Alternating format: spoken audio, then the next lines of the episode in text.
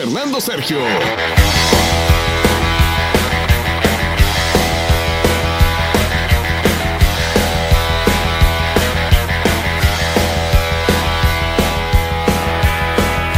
Gracias. Eh, continuamos. Eh, buenos días para todos ustedes. 12 eh, minutos después de la hora. Más adelante les estaré contando qué es lo que el presidente Joe Biden ha hecho o promete hacer a favor de Ucrania para que este país pueda continuar luchando en contra de la cobarde, de la criminal invasión rusa encabezada por el tirano Vladimir Putin. Pero antes eh, nos ocupamos de aquellos titulares eh, que son más importantes y empezamos con México, Marco Martínez, donde el presidente Andrés Manuel López Obrador está enojado. Eh, sí, enojado y pues más enojados están los periodistas después del asesinato el día de ayer tarde noche de Armando Linares y tras este crimen periodistas reclaman a AMLO diciendo deje de usarlos políticamente. Ayer fue en serio deje de usarnos políticamente. Armando Linares, director del portal Monitor Michoacán, periodista de esa entidad, fue asesinado. Mm. En su casa. Lamentable, mis queridos amigos, lamentable desde todo punto de vista, lamentable. Noticias de carácter local, la policía de Erie lanza una advertencia para toda la comunidad asociada con un juego en inglés que se llama Assassin en este caso asesino en español. Y en noticias eh, de carácter nacional, buenas noticias. Buenas noticias en lo que respecta al precio del petróleo. Quédese con nosotros, no se vaya. Después de esta segunda pausa musical regresamos para desarrollar estos títulos con temperaturas eh, bastante no, agradables, agradables. No puedo decir bajas, Marco Martínez. Hasta el momento, las temperaturas, o la temperatura, si se quiere, eh, está agradable. A ver, eh, cuénteme lo que, lo que pasó en México y eh, no sé si ha habido todavía respuesta del presidente López Obrador a este triste incidente. Sí, esto tras el asesinato de Armando Linares, director del portal Monitor Michoacán, periodista de esa entidad, exigieron al presidente López Obrador tomar con toda la seriedad debida a los asesinatos, agresiones y violaciones de derechos de periodistas y trabajadores de medios de comunicación en México. Así también demandaron que el mandatario deje de usarlos políticamente, e instruir a su gobierno a que instrumente las acciones necesarias, inmediatas y eficaces para atender los casos de los periodistas asesinados, desaparecidos, y violentados en el país con el debido acompañamiento a sus familiares. ¿Qué dijo Andrés Manuel López Obrador, presidente de México, hoy en la mañana? Bueno, el presidente, obvio, lamenta el asesinato y aseguró que todos los crímenes contra periodistas registrados durante su gobierno han sido cometidos por la delincuencia organizada y revela que la víctima había rechazado la protección del gobierno federal. Vamos a seguramente enterarnos un poquito más eh, de lo que sucedió, pero si él... Fue asesinado en la casa. Si el periodista rechazó la protección del gobierno federal, bueno, entonces lamentablemente comprometió su seguridad, ¿no? Pero en fin, estaremos eh, profundizando más acerca de esto en noticias de carácter local, mis queridos amigos. La policía de Erie ha alertado a padres de familia, padres y madres, de un peligroso juego de moda entre los adolescentes que se llama Asesino. El juego eh, es conocido como Assassin en inglés y consiste en organizar equipos de jugadores a los que se les asignan objetivos para luego asesinarlos usando armas simuladas. El Departamento de Policía de Erie advirtió acerca de este juego. Dice que es un poco peligroso y de que los padres de familia deberían estar conscientes de que este tipo de juegos pueden tener una influencia negativa sobre sus hijos a una edad eh, en la cual, eh, sí, son eh, sumamente sensibles, es decir, no existe madurez emocional. lo que pasa es que este tipo de juegos, mis queridos amigos, promueven actividades que son, en, en, este particular caso, criminales, como juego. ¿no? Entonces, ¿qué es lo que sucede después de que estos jóvenes crecen? con una mentalidad distinta, asumiendo precisamente que aquello que es peligroso, aquello que es criminal, es simplemente un juego. Vamos eh, a ir eh, a la pausa. Al regresar continuamos eh, con más. Están escuchando la voz del pueblo a través de la gran cadena. Que bueno, gracias por estar con nosotros. Gracias por formar parte de esta, la gran familia de la voz del pueblo.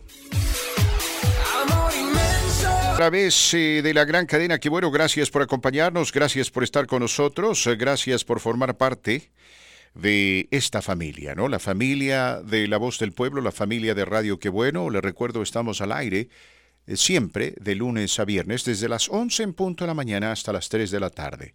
Le agradecemos muchísimo por escucharnos. Por favor, pase la voz para que más gente nos escuche y no se pierda un minuto de este su programa, porque le garantizo, siempre le será interesante, siempre le será informativo y siempre le será de bendición. De eso estoy 100% seguro y se lo garantizo, o como dicen en algunos anuncios de televisión en inglés, or your money back. Si me entiende lo que le quiero decir. En noticias de carácter nacional les cuento que el precio del petróleo ha bajado.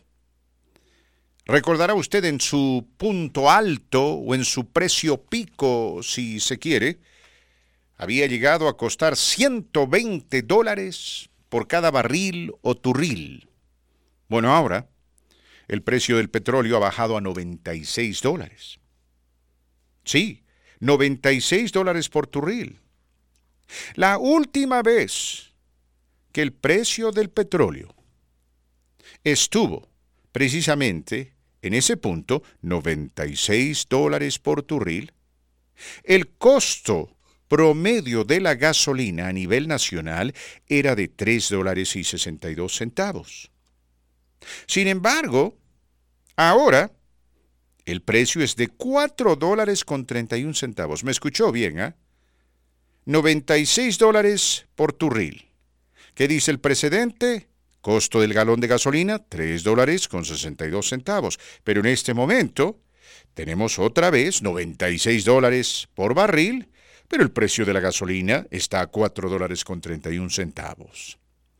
Es importante anotar eso para dejarle saber a usted que aquí hay tejes y menejes que están fuera del alcance del consumidor y del propio presidente en lo que respecta al precio de la gasolina. Es indudable que la industria petrolera en este país, en los Estados Unidos de América, no tiene el menor aprecio por Joe Biden. Y es indudable también que Joe Biden no tiene el menor aprecio por la industria petrolera. Aquí hay tejes y menejes.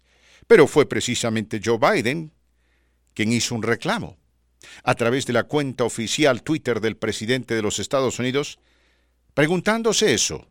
¿Cuándo van a bajar los precios de la gasolina para reflejar el costo de un barril de petróleo? Hmm.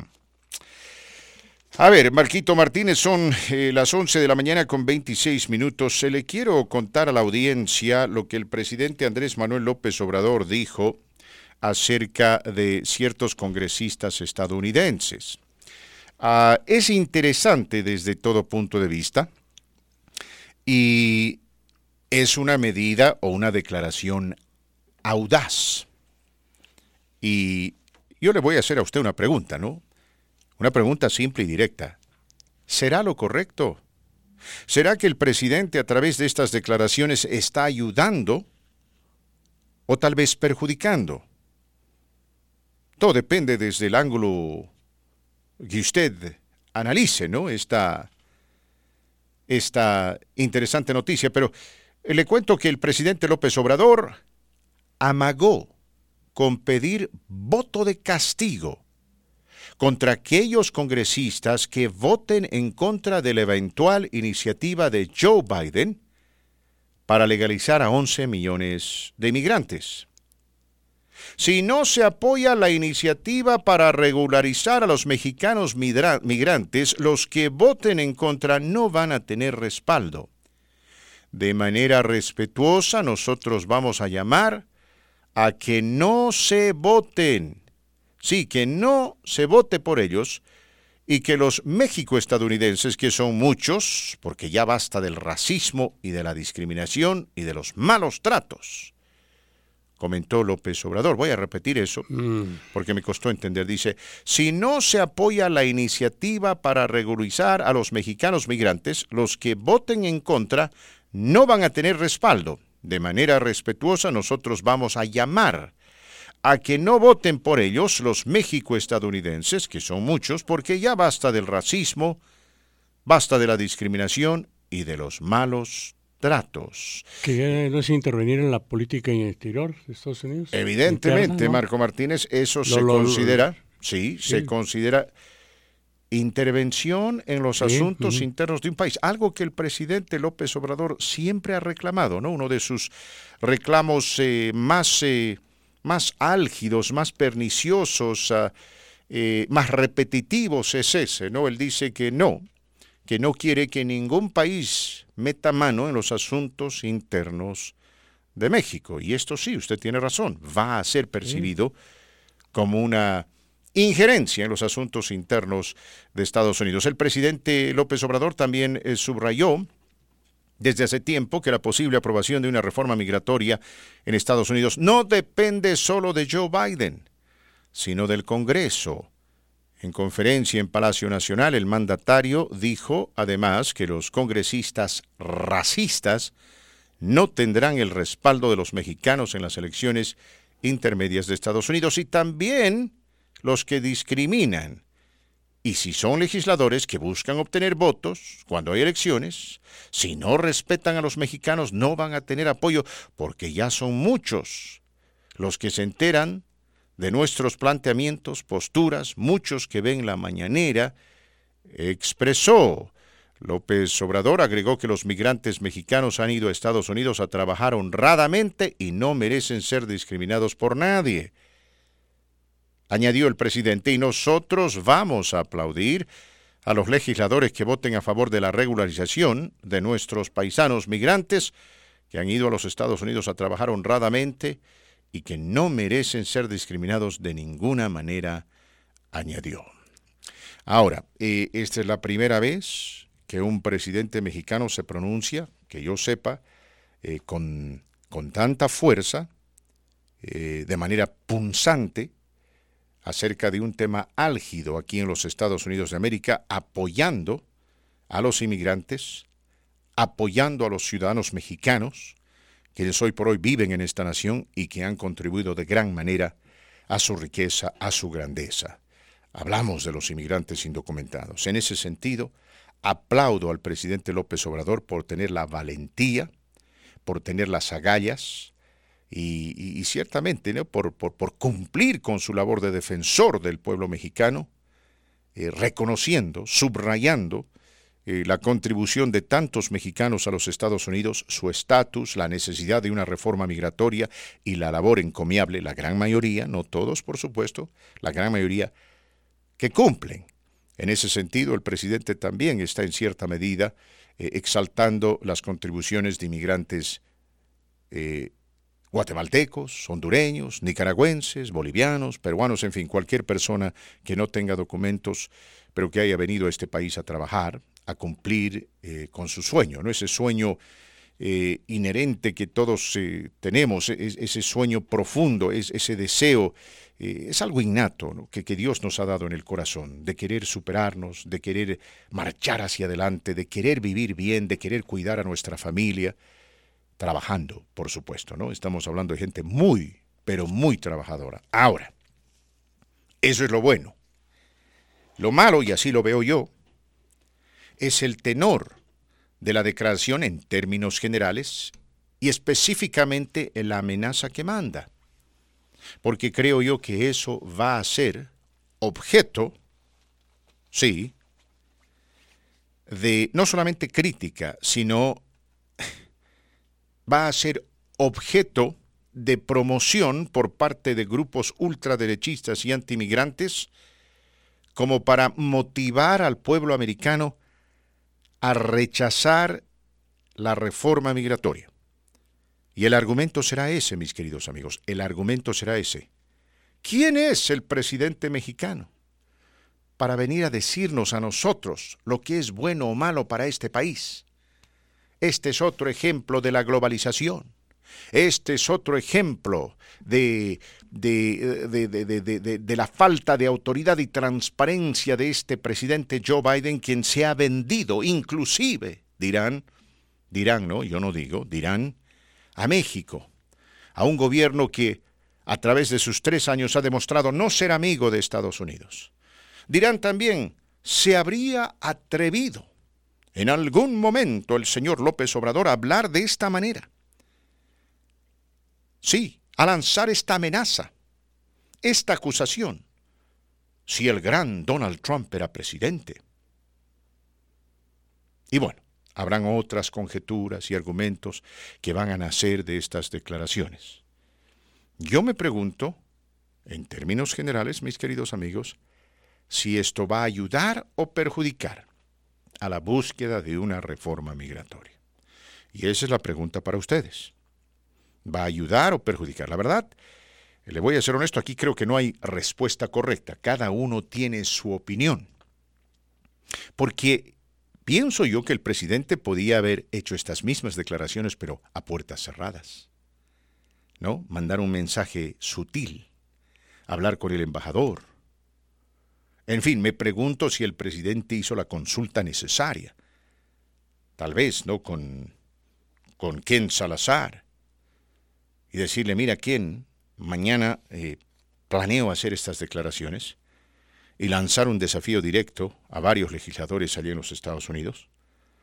Pero me pregunto si esto ayuda o perjudica al proceso, al plan, a la tan ansiada reforma, porque no quiero perjudicar, quiero ayudar, porque al fin y al cabo los que se benefician son, en su gran mayoría, ciudadanos mexicanos. Entonces a veces, ¿no? E, e, esto de la política, mis amigos, es como el ajedrez. A veces hay que saber hacer movidas inteligentes que aparentemente lo ven a uno como el perdedor. Pero cuando termine el juego, usted termina siendo el ganador. Así funcionan muchas cosas en la política. Y por eso me pregunto, ¿será esto bueno? ¿Será esto malo? ¿Ayudará? ¿Perjudicará? motivará a muchos legisladores a hacer conciencia de la urgente necesidad de una reforma, o por el contrario, los empujará a la rebeldía. Y un punto importante, el presidente dice que aquellos legisladores que no apoyen la reforma migratoria van a sufrir en las urnas, porque él argumenta pedirá a los estadounidenses de origen mexicano no votar por estos legisladores. Yo me pregunto, en este momento, todos los republicanos en el Senado que se oponen a este proyecto, recibirán votos de ciudadanos mexicoamericanos. Porque la verdad, hoy en día, hoy en día el Partido Republicano no es precisamente amigo del latino de la comunidad latina o de la comunidad mexicoamericana. No lo es. En su momento hubieron republicanos como Ronald Reagan, George Bush padre, George Bush hijo, que buscaron acercar al Partido Republicano a la comunidad latina. Es más, esa era una de las ambiciones de los planes de George Bush hijo. Él planeaba implementar una reforma migratoria y así conquistar el corazón de millones de hispanos para dejarles saber que su mejor amigo en realidad era el Partido Republicano y no el Partido Demócrata. Ahora es irónico, ¿no? La única reforma migratoria que hemos tenido acá en este país se cumplió durante el mandato de Ronald Reagan, presidente republicano. Pero bueno, las cosas han cambiado. Recordará usted, mi querido amigo, que cuando Ronald Reagan era presidente, la Unión Soviética era vista como el imperio del mal, the evil empire. Eso dijo Reagan. Uh, lo criticaron. Le dijeron, ¿cómo es posible que usted diga eso? El imperio del mal. Usted va a provocar la tercera guerra mundial. Y por si acaso volvió a repetir y dijo, el imperio del mal. De frente. Y tenía razón. Tenía toda la razón.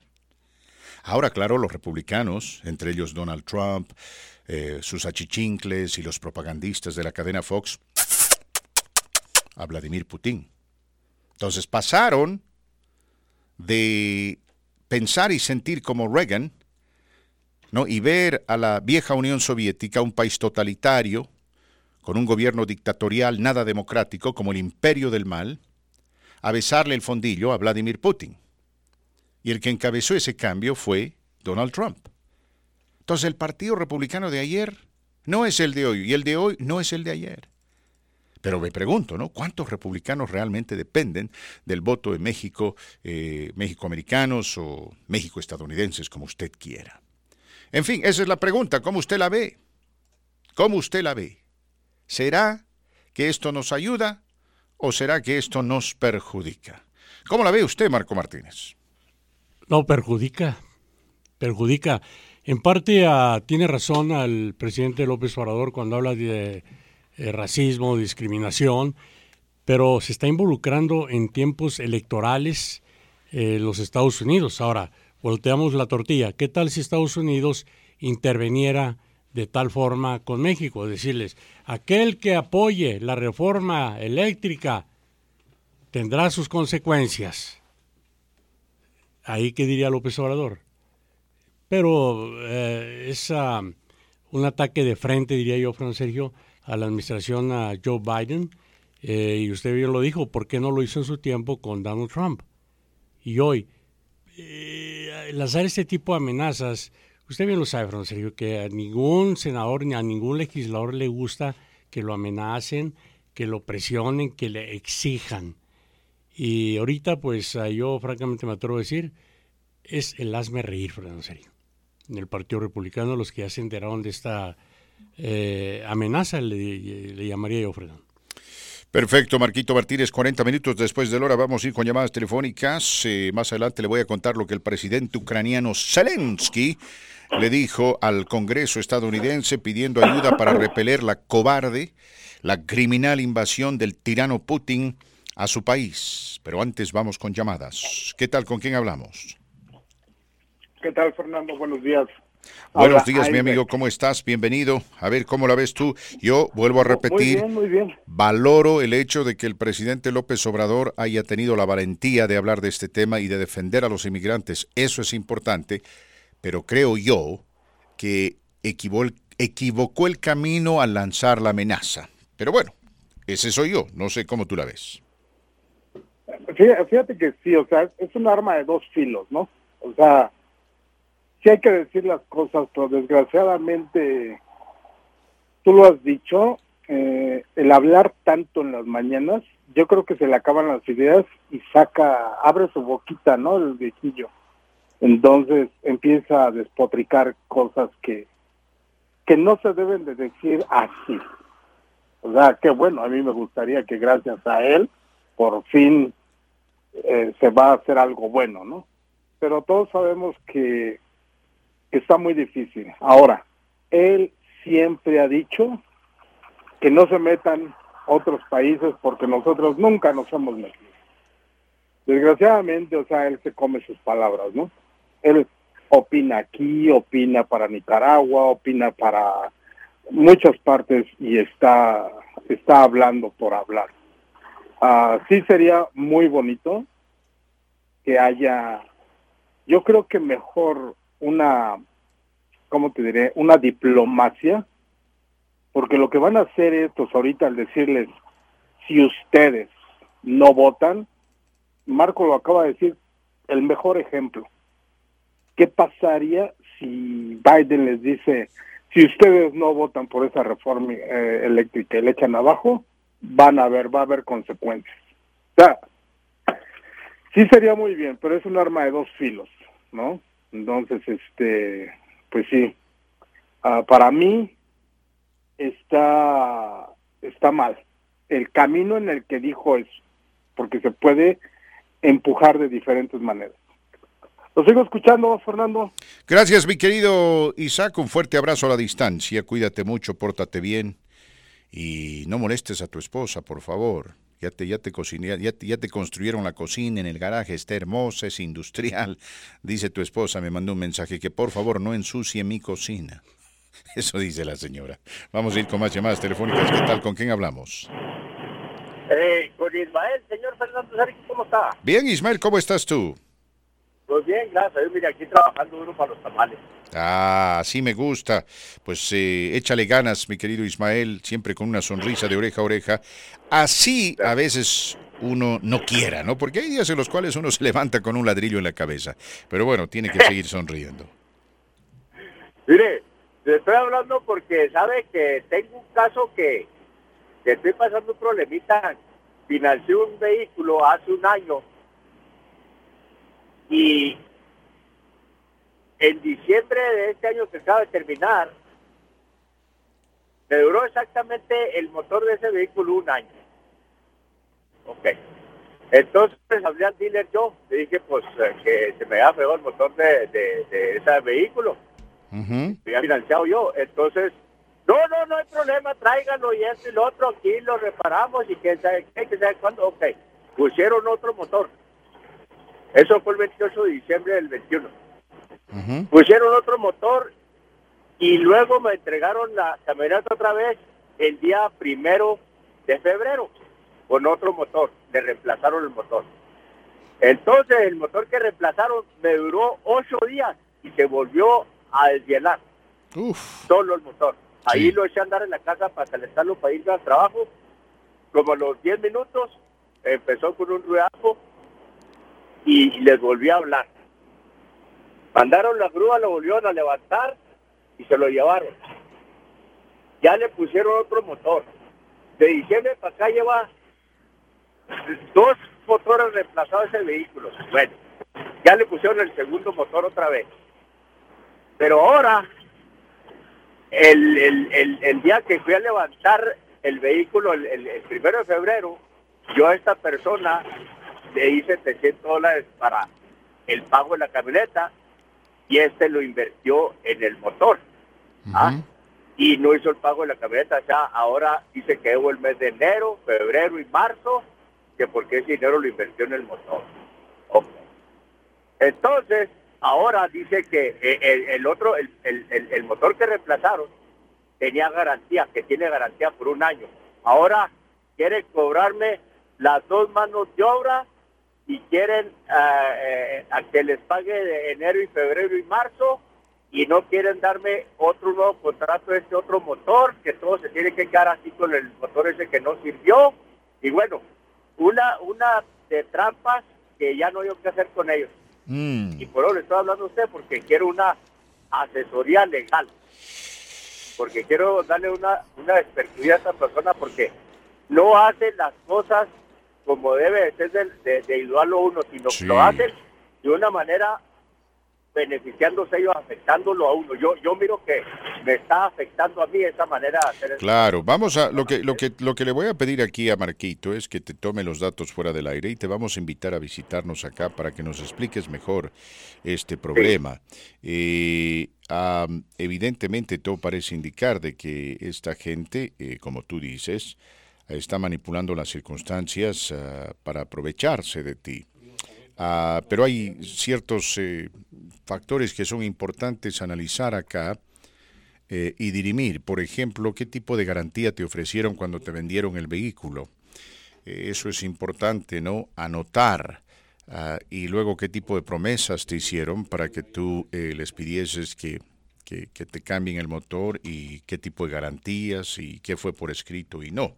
En fin, ¿no? E, e, esto para determinar si se puede hacer algo, porque si podemos hacer algo, con todo gusto te vamos a ayudar, ¿no? Pero, pero bueno, estos eh, son detalles que necesito saber.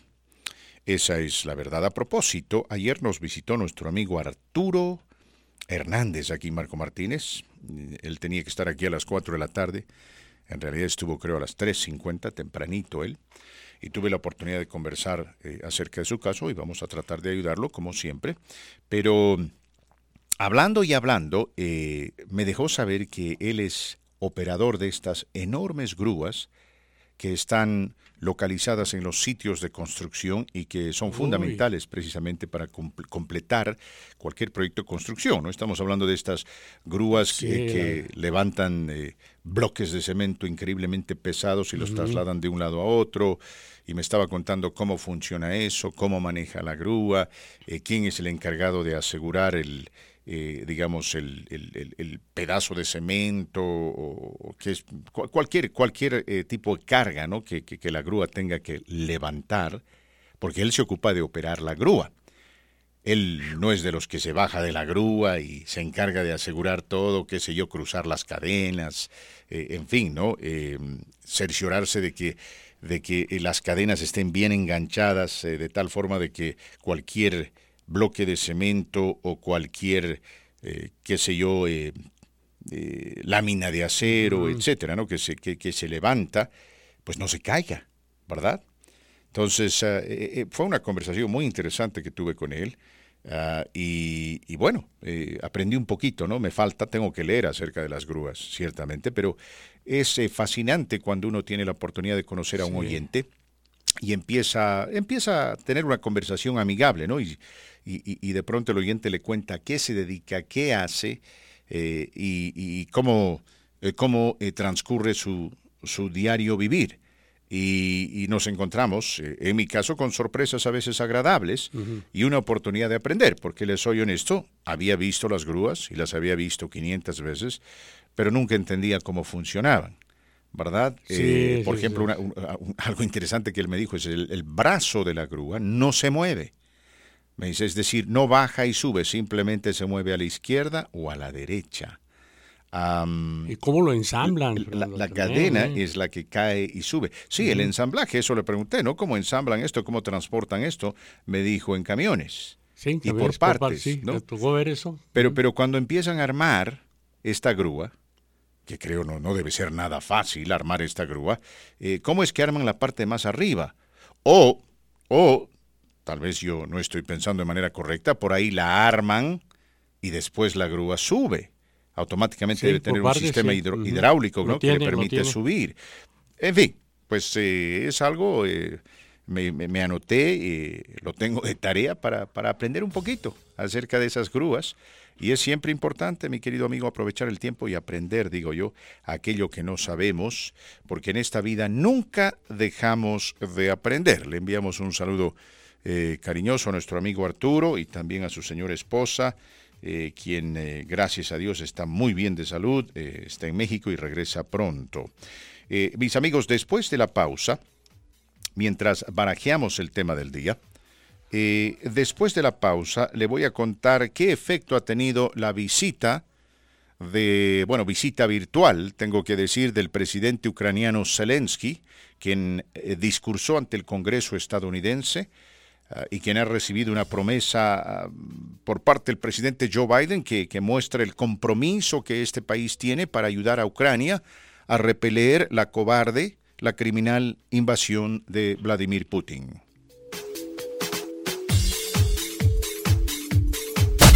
Hola, ¿qué tal? Saludos amigos del grupo. ¿Qué tal mis amigos? Les habla Paul Urias. Hola, ¿qué tal amigos? Les saluda Intocable. Se me ha esperado estar escuchando al aire con el terrible. abandono no la clave nueva! Al aire con el terrible.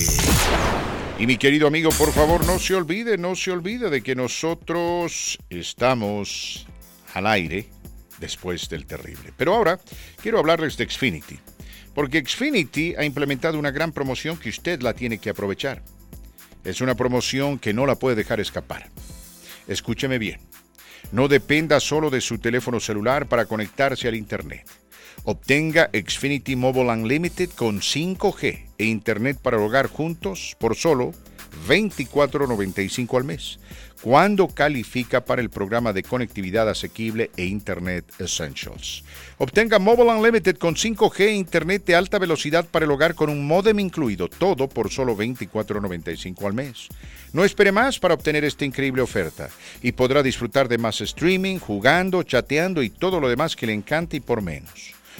Con Mobile Unlimited de Internet económico para el hogar juntos, no tiene que conformarse con uno solo.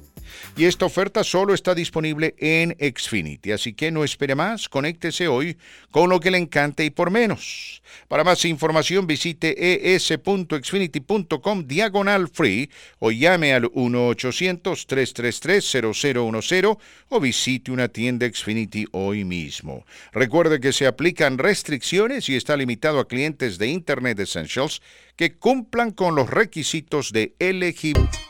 Buenos días, mis amigos. Una vez más, buenos días para todos ustedes. Eh, bienvenidos a este su programa La Voz del Pueblo.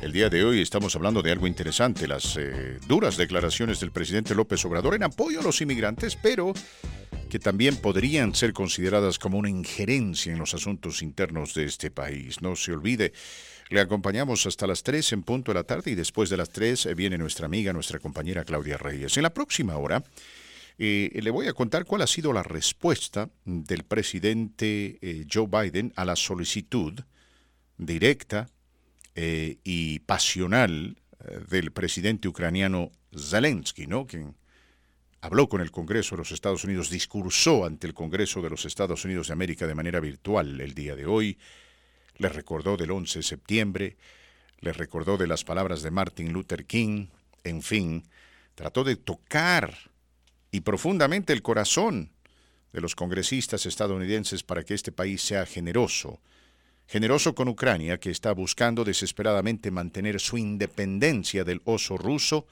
y repeler la cobarde y criminal invasión de Vladimir Putin, porque eso es lo que es, una cobarde y criminal invasión. También en la próxima hora le voy a contar cuáles son los eh, conciertos latinos que se tienen hoy por hoy ya preparados para este año.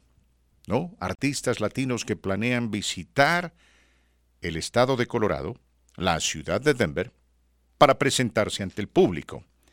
Ojalá este gran jaripeo sin fronteras de Pepe Aguilar sea uno de ellos, porque después de la pandemia, después de dos años de miseria, Pepe Aguilar ha anunciado que su jaripeo sin fronteras, un espectáculo singular, eh, repleto de folclore mexicano, está pronto a presentarse en una, en una gran, eh, en un gran número de estados y escenarios eh, dentro de este hermoso país, los Estados Unidos de América, ¿no? Y también, también vamos a estar hablando del dentista del infierno.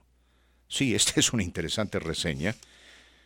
Y si eso no fuese poco, quiero también contarles la historia de Juan Tejedor varón. Este compadre, yo creo, ¿habrá nacido criminal? Me pregunto yo, porque lo que cometió no solamente causó espanto, sino asombro, digo, por su temprana edad, ¿no? 23 años. Juan Tejedor Varón.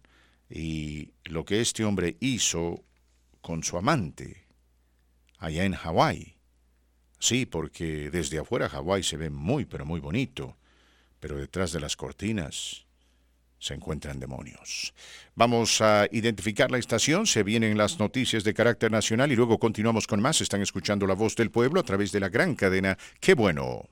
Bienvenidos eh, mis queridos amigos a la segunda hora de este su programa La Voz del Pueblo. Les saluda como ya es costumbre y tradición su amigo, su servidor de siempre, Fernando Sergio, a través eh, de los micrófonos de radio. Qué bueno, las ondas mágicas de esta cadena 97.7 frecuencia modulada, 1280 de amplitud modulada y el internet. Búsquenos por favor en TuneIn Radio bajo KBNO todo en mayúscula. Repito, KBNO todo en mayúscula.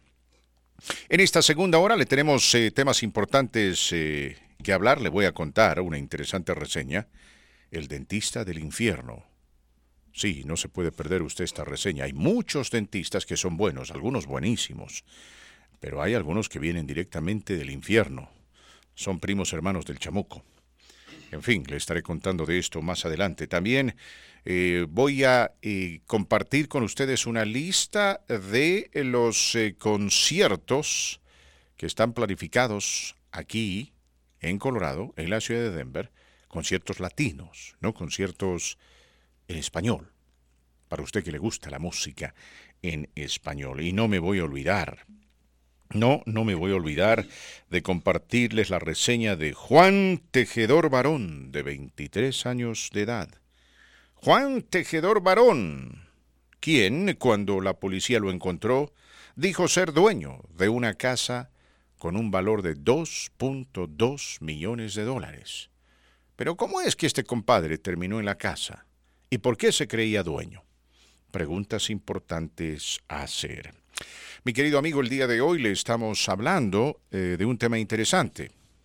las declaraciones del presidente Andrés Manuel López Obrador, quien arengó al Congreso estadounidense a votar a favor de una reforma migratoria, defendió a los inmigrantes indocumentados, justificó al presidente Joe Biden y lanzó una amenaza.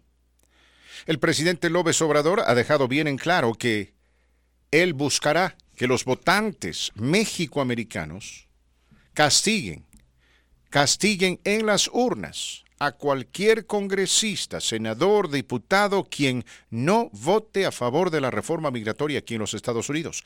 Reconoció que el presidente Joe Biden no puede, por sí solo, implementar una reforma migratoria. Esto para aquellos que andan criticando continuamente a Biden, ¿no? Y dicen, hasta ahora no nos dio reforma. No puede. Hizo el intento, pero no puede. También, mis amigos, exaltó al inmigrante indocumentado y dijo que no se puede permitir el racismo, la discriminación y el abuso de estos inmigrantes quienes viven acá y contribuyen a esta nación económicamente hablando, y en eso tiene toda la razón. Y finalmente, finalmente, el presidente también eh, se pronunció respecto a esta temática ¿no? de, la reforma migratoria, eh, dejando en claro que su gobierno está siguiendo y de cerca este proceso. Ahora, eh, como decía nuestro buen amigo Isaac, estas declaraciones representan un arma de doble filo, porque por un lado, evidentemente el presidente está defendiendo como ningún otro hay que decirlo, en los últimos tiempos, en los últimos años, a los inmigrantes propiciando eh, su mejoramiento, el mejoramiento de su vida aquí en este hermoso país a través de una reforma y amenazando a los legisladores. Entonces uno se pregunta si esto en primera instancia no representa una intromisión en los asuntos internos de un país, en este caso Estados Unidos, y número dos, cómo se percibirá su amenaza porque él dice que hará un llamado a todos los ciudadanos estadounidenses de origen mexicano a no votar por aquellos congresistas, diputados, senadores, senadores, diputados que no voten a favor de la reforma migratoria. Es un tema complejo. No sé si esto representa una bendición o una desgracia para el movimiento. No sé si esto ayuda o perjudica. Depende de cómo usted vea el problema. Lo que sí valoramos es el hecho de que el presidente eh, finalmente eh, tomó una postura de apoyo al inmigrante indocumentado, lo defendió en público y eh, subrayó sus contribuciones, muchas de ellas grandes, a este hermoso país. Claro, él como presidente mexicano tiene la obligación de defender a los ciudadanos mexicanos, pero cuando él habla de los inmigrantes, creo yo, se refiere a todos aquellos inmigrantes que vinieron a este país buscando un futuro mejor, desesperados porque no tenían futuro en su país, porque no tenían oportunidad u oportunidades en su país, e indirectamente está arengando al Congreso estadounidense a hacer algo al respecto. Pero, ¿cómo la ve usted? ¿Cree que por ahí se equivocó en sus declaraciones? ¿Cree que tal vez buscando hacer algo bueno está perjudicando al movimiento? que sus declaraciones no van a ser vistas como algo positivo, sino más bien negativo? ¿Y cuántos en este país no dirán, ajá, López Obrador, metiéndose en los asuntos internos de Estados Unidos, amenazándonos? ¿Quién es él para hacer esto? Dirán, digo, porque el presidente López Obrador ha dicho más de una vez que él repudia cualquier intervención, injerencia extranjera en los asuntos internos de su país, México. En fin, sus opiniones bienvenidas. Yo creo francamente que en este caso no hay opinión correcta o incorrecta, ¿no? No es que estemos apoyando al tío Vladimir, digo al tirano Vladimir Putin y su cobarde, su criminal invasión de Ucrania, no, estamos hablando de un tema que nos compete a muchos de nosotros, y definitivamente queremos que se implemente una reforma migratoria en este país. También, mis amigos, tenemos que hablar del asesinato de este periodista en México, otro asesinato y también del arresto del Bronco, este hombre que en otra hora buscó ser presidente de los Estados Unidos de América, pero perdón, de México. Pero en fin, vamos con llamadas, Marquito Martínez, llamadas telefónicas, por favor, usted reciba al oyente. Ah, con mucho gusto, buenas tardes, le escuchamos. Buenas tardes con Susana. Susana, adelante, le escuchamos. Mire, este respecto a Obrador, si habla porque habla y porque no habla. La cuestión aquí es de que, como decimos en Chihuahua, no se puede chiflar y, y comer pinole porque pues uno se ahoga. O sea, él no quiere que se meta con México, pero pues él sí anda acá de mentir. Y pues sí, francamente es de que, que va a incitar a la gente a votar en contra de los republicanos. Pues la gente ni vota, o sea, la gente votar ni vota, entonces pues los republicanos ahorita han de estar a carcajada abierta. Ese es un muy buen punto, ¿no? La gente no vota, tienes razón, y hay que estar rogándole de rodillas, pidiéndole de rodillas que vote. Prefieren ver un partido, un reprise del juego de América y Chivas de 1980 que ir a votar.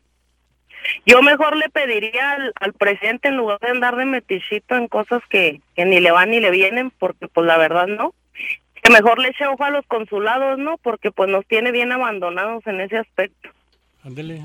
Gracias, eh, mi querida Susi, gracias por tu opinión. Vamos a ir con más llamadas telefónicas. ¿Qué tal? Eh, buenas tardes. ¿Con quién hablamos?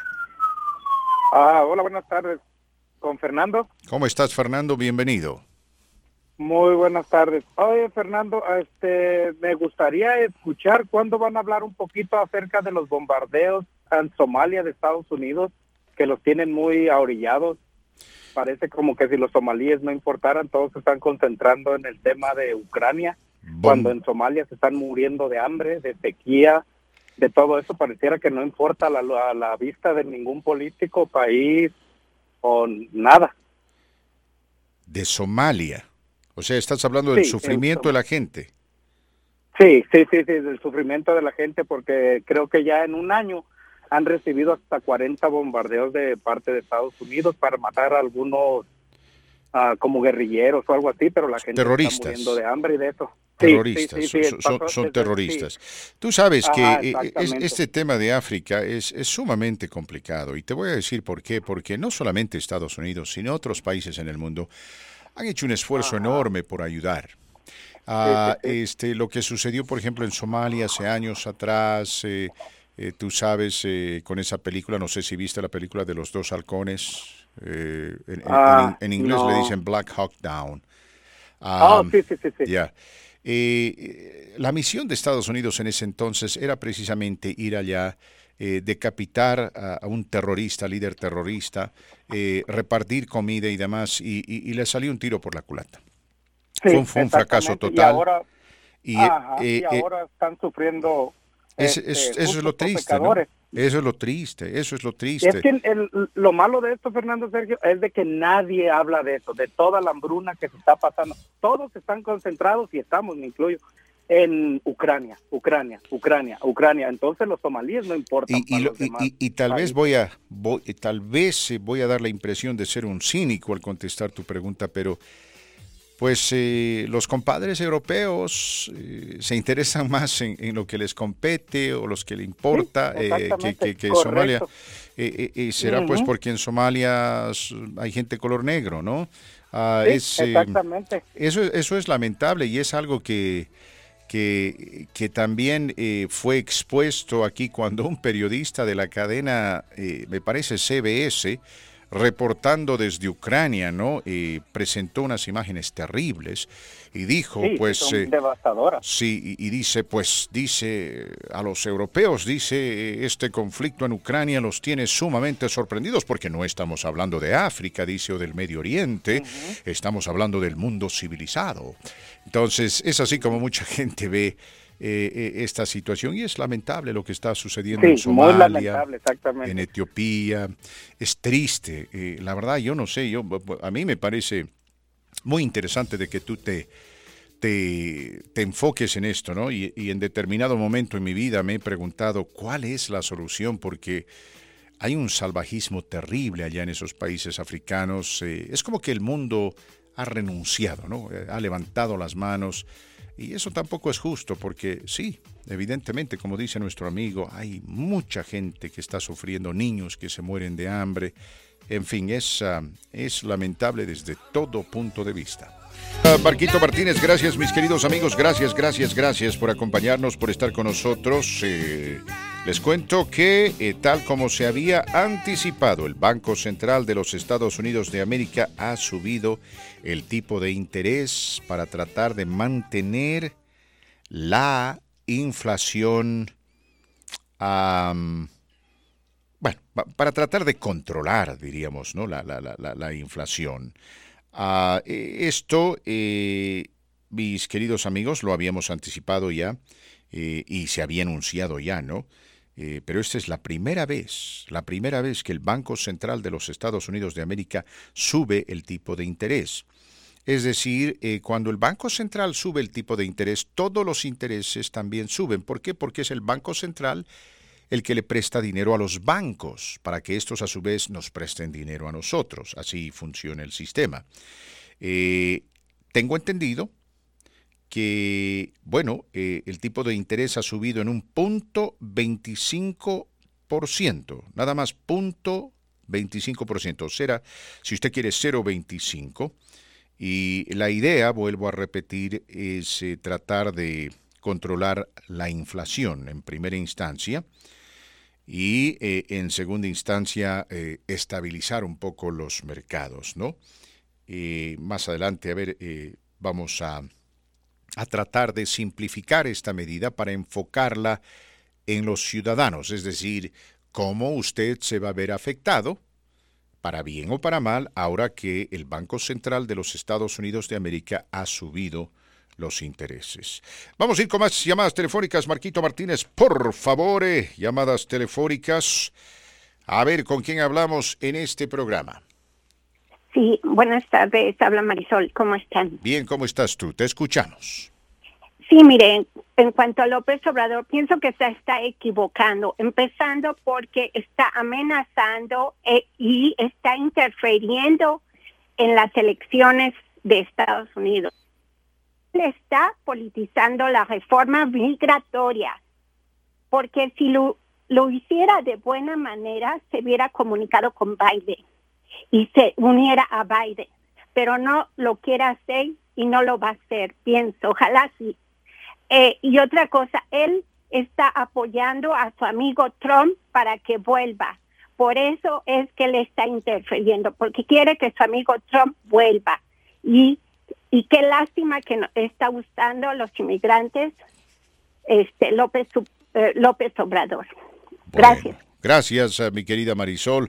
Continuamos con más llamadas, Marquito Martínez, más llamadas telefónicas. Y luego quiere, por favor, que usted, quiero que usted me cuente un poquito esto del bronco, ¿no? Porque en, su, ah, en su, momento usted, recuerdo bien, la memoria no me falla, Marco Martínez, era un gran proponente del bronco, porque este a capa y espada había dicho que tenía la solución para la corrupción en México.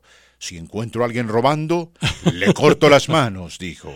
Si encuentro a alguien mirando a la vecina bañarse desnuda en la ducha, le saco los ojos.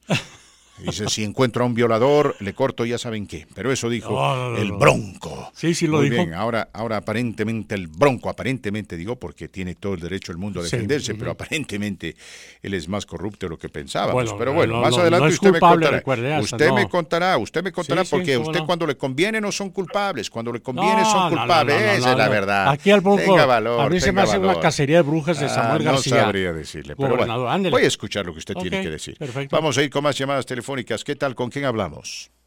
Buenas tardes, Fernando, Sergio, Marquitos, desde acá, desde El Paso, Texas. Enrique Vega los saluda. Buenas tardes. ¿Cómo estás, mi querido tiburón? Bienvenido al programa. Buenas tardes, buenas tardes. ¿Qué hace, ¿qué hace un este, tiburón en un lugar donde hay tanta sequía, tanta sequía allá en El Paso, tanto calor? ¿Qué hace un tiburón? ¿Cómo sobrevive un tiburón así? o sea, acá en la presa del elefante, ¿cómo no? Nos vamos a pescar cada fin de semanita. Muy bien, perfecto. Bienvenido al programa, gracias por acompañarnos.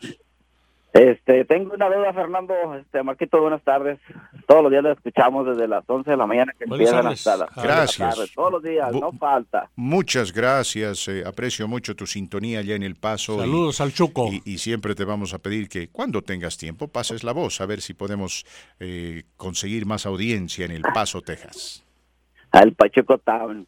Este, Fernando, este, tengo una duda y la duda no se me ha quitado, los escucho y los escucho, ¿verdad? Pues yo sé lo que puede pasar. ¿Qué pasa? ¿Qué pasa? Porque pues están dejando a Rusia que bombardee Ucrania y luego este pues lo están dejando que lo deshaga, eh, parcialmente lo está deshaciendo y todos pues nomás están viendo, ahí nomás están a la expectativa. Este, ¿qué va a pasar si si si este Rusia arrasa con Ucrania? Eh, en primer lugar, mira, eh, eh, se, se- anticipaba de que Rusia iba a arrasar con Ucrania, pero no ha sucedido.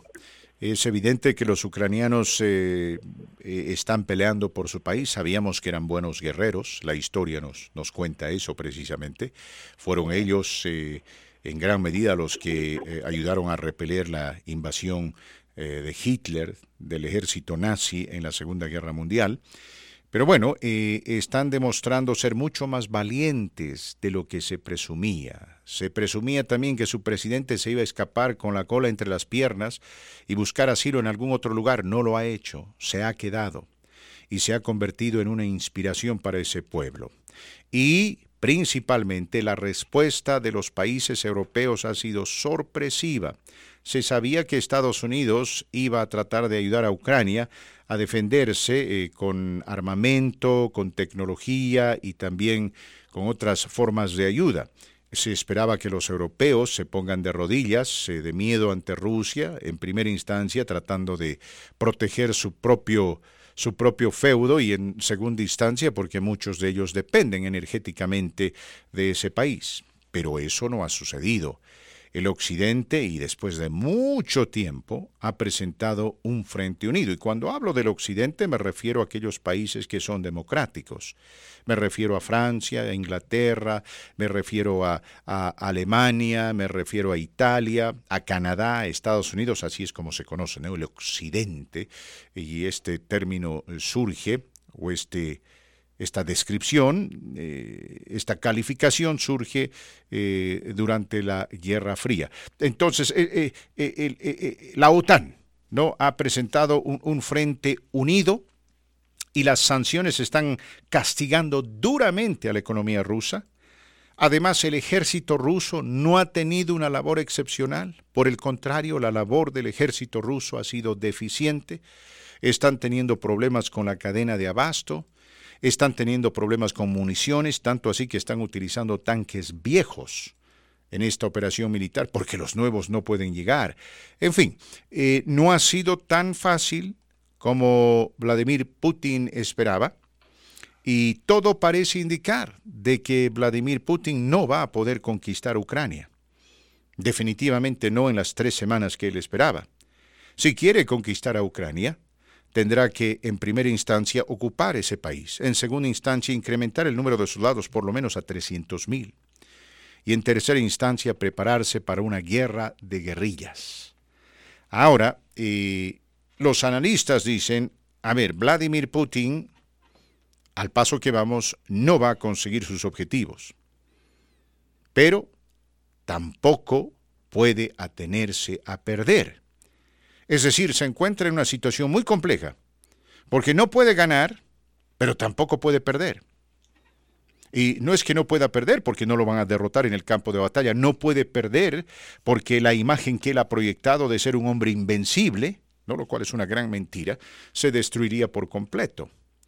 Entonces, eh, Vladimir Putin, entendiendo lo que se viene, ha pedido la ayuda de mercenarios sirios y africanos, gente salvaje, para entrar a Ucrania y eh, dedicarse al combate, este, este combate urbano que es eh, bastante complejo, ¿no? Casa por casa, esquina por esquina, donde ahí los tanques eh, y la artillería pesada no juega un papel preponderante, tampoco la Fuerza Aérea. Entonces es mano a mano, hombre a hombre. Esto le pasó a Estados Unidos en Irak y si bien Estados Unidos ganó todos, absolutamente todos los enfrentamientos que tuvo, eh, con las guerrillas y con los terroristas en Irak, es un proceso bien cansador, es un proceso que desangra, es un proceso hasta a veces algunos dirían salvaje. Y las imágenes que llegaban desde Fallujah, por ejemplo, recuerdo allá en Irak cuando Estados Unidos invadió ese país, no eran agradables y muchos estadounidenses que en su momento habían apoyado esa invasión por el temor de la existencia de armas de destrucción masiva, empezaron a quitarle su apoyo a este país. Imagínate tú, mi querido tiburón, si los rusos pudiesen ver exactamente lo que está pasando en Ucrania, ¿no? Pero sabemos que allá en Rusia no existe libertad de prensa. Por lo tanto, eh, todos estos medios de comunicación que en su momento aparentemente eran independientes han sido clausurados. Solamente está ahí la televisión estatal que promueve imágenes que son sanitizadas por el servicio de inteligencia ruso. Entonces no creo sinceramente que vaya a arrasar con Ucrania y sería una verdadera locura si él decide atacar a Polonia, a Rumanía, Hungría o cualquier otro país que está dentro de la OTAN. ¿Por qué? Porque Estados Unidos ha tenido sumo cuidado de no provocar a los rusos en el teatro de operaciones allá en Ucrania y por eso Ustedes, mis amigos, saben que el presidente Biden ha rehusado implementar una zona libre de vuelo, ¿no?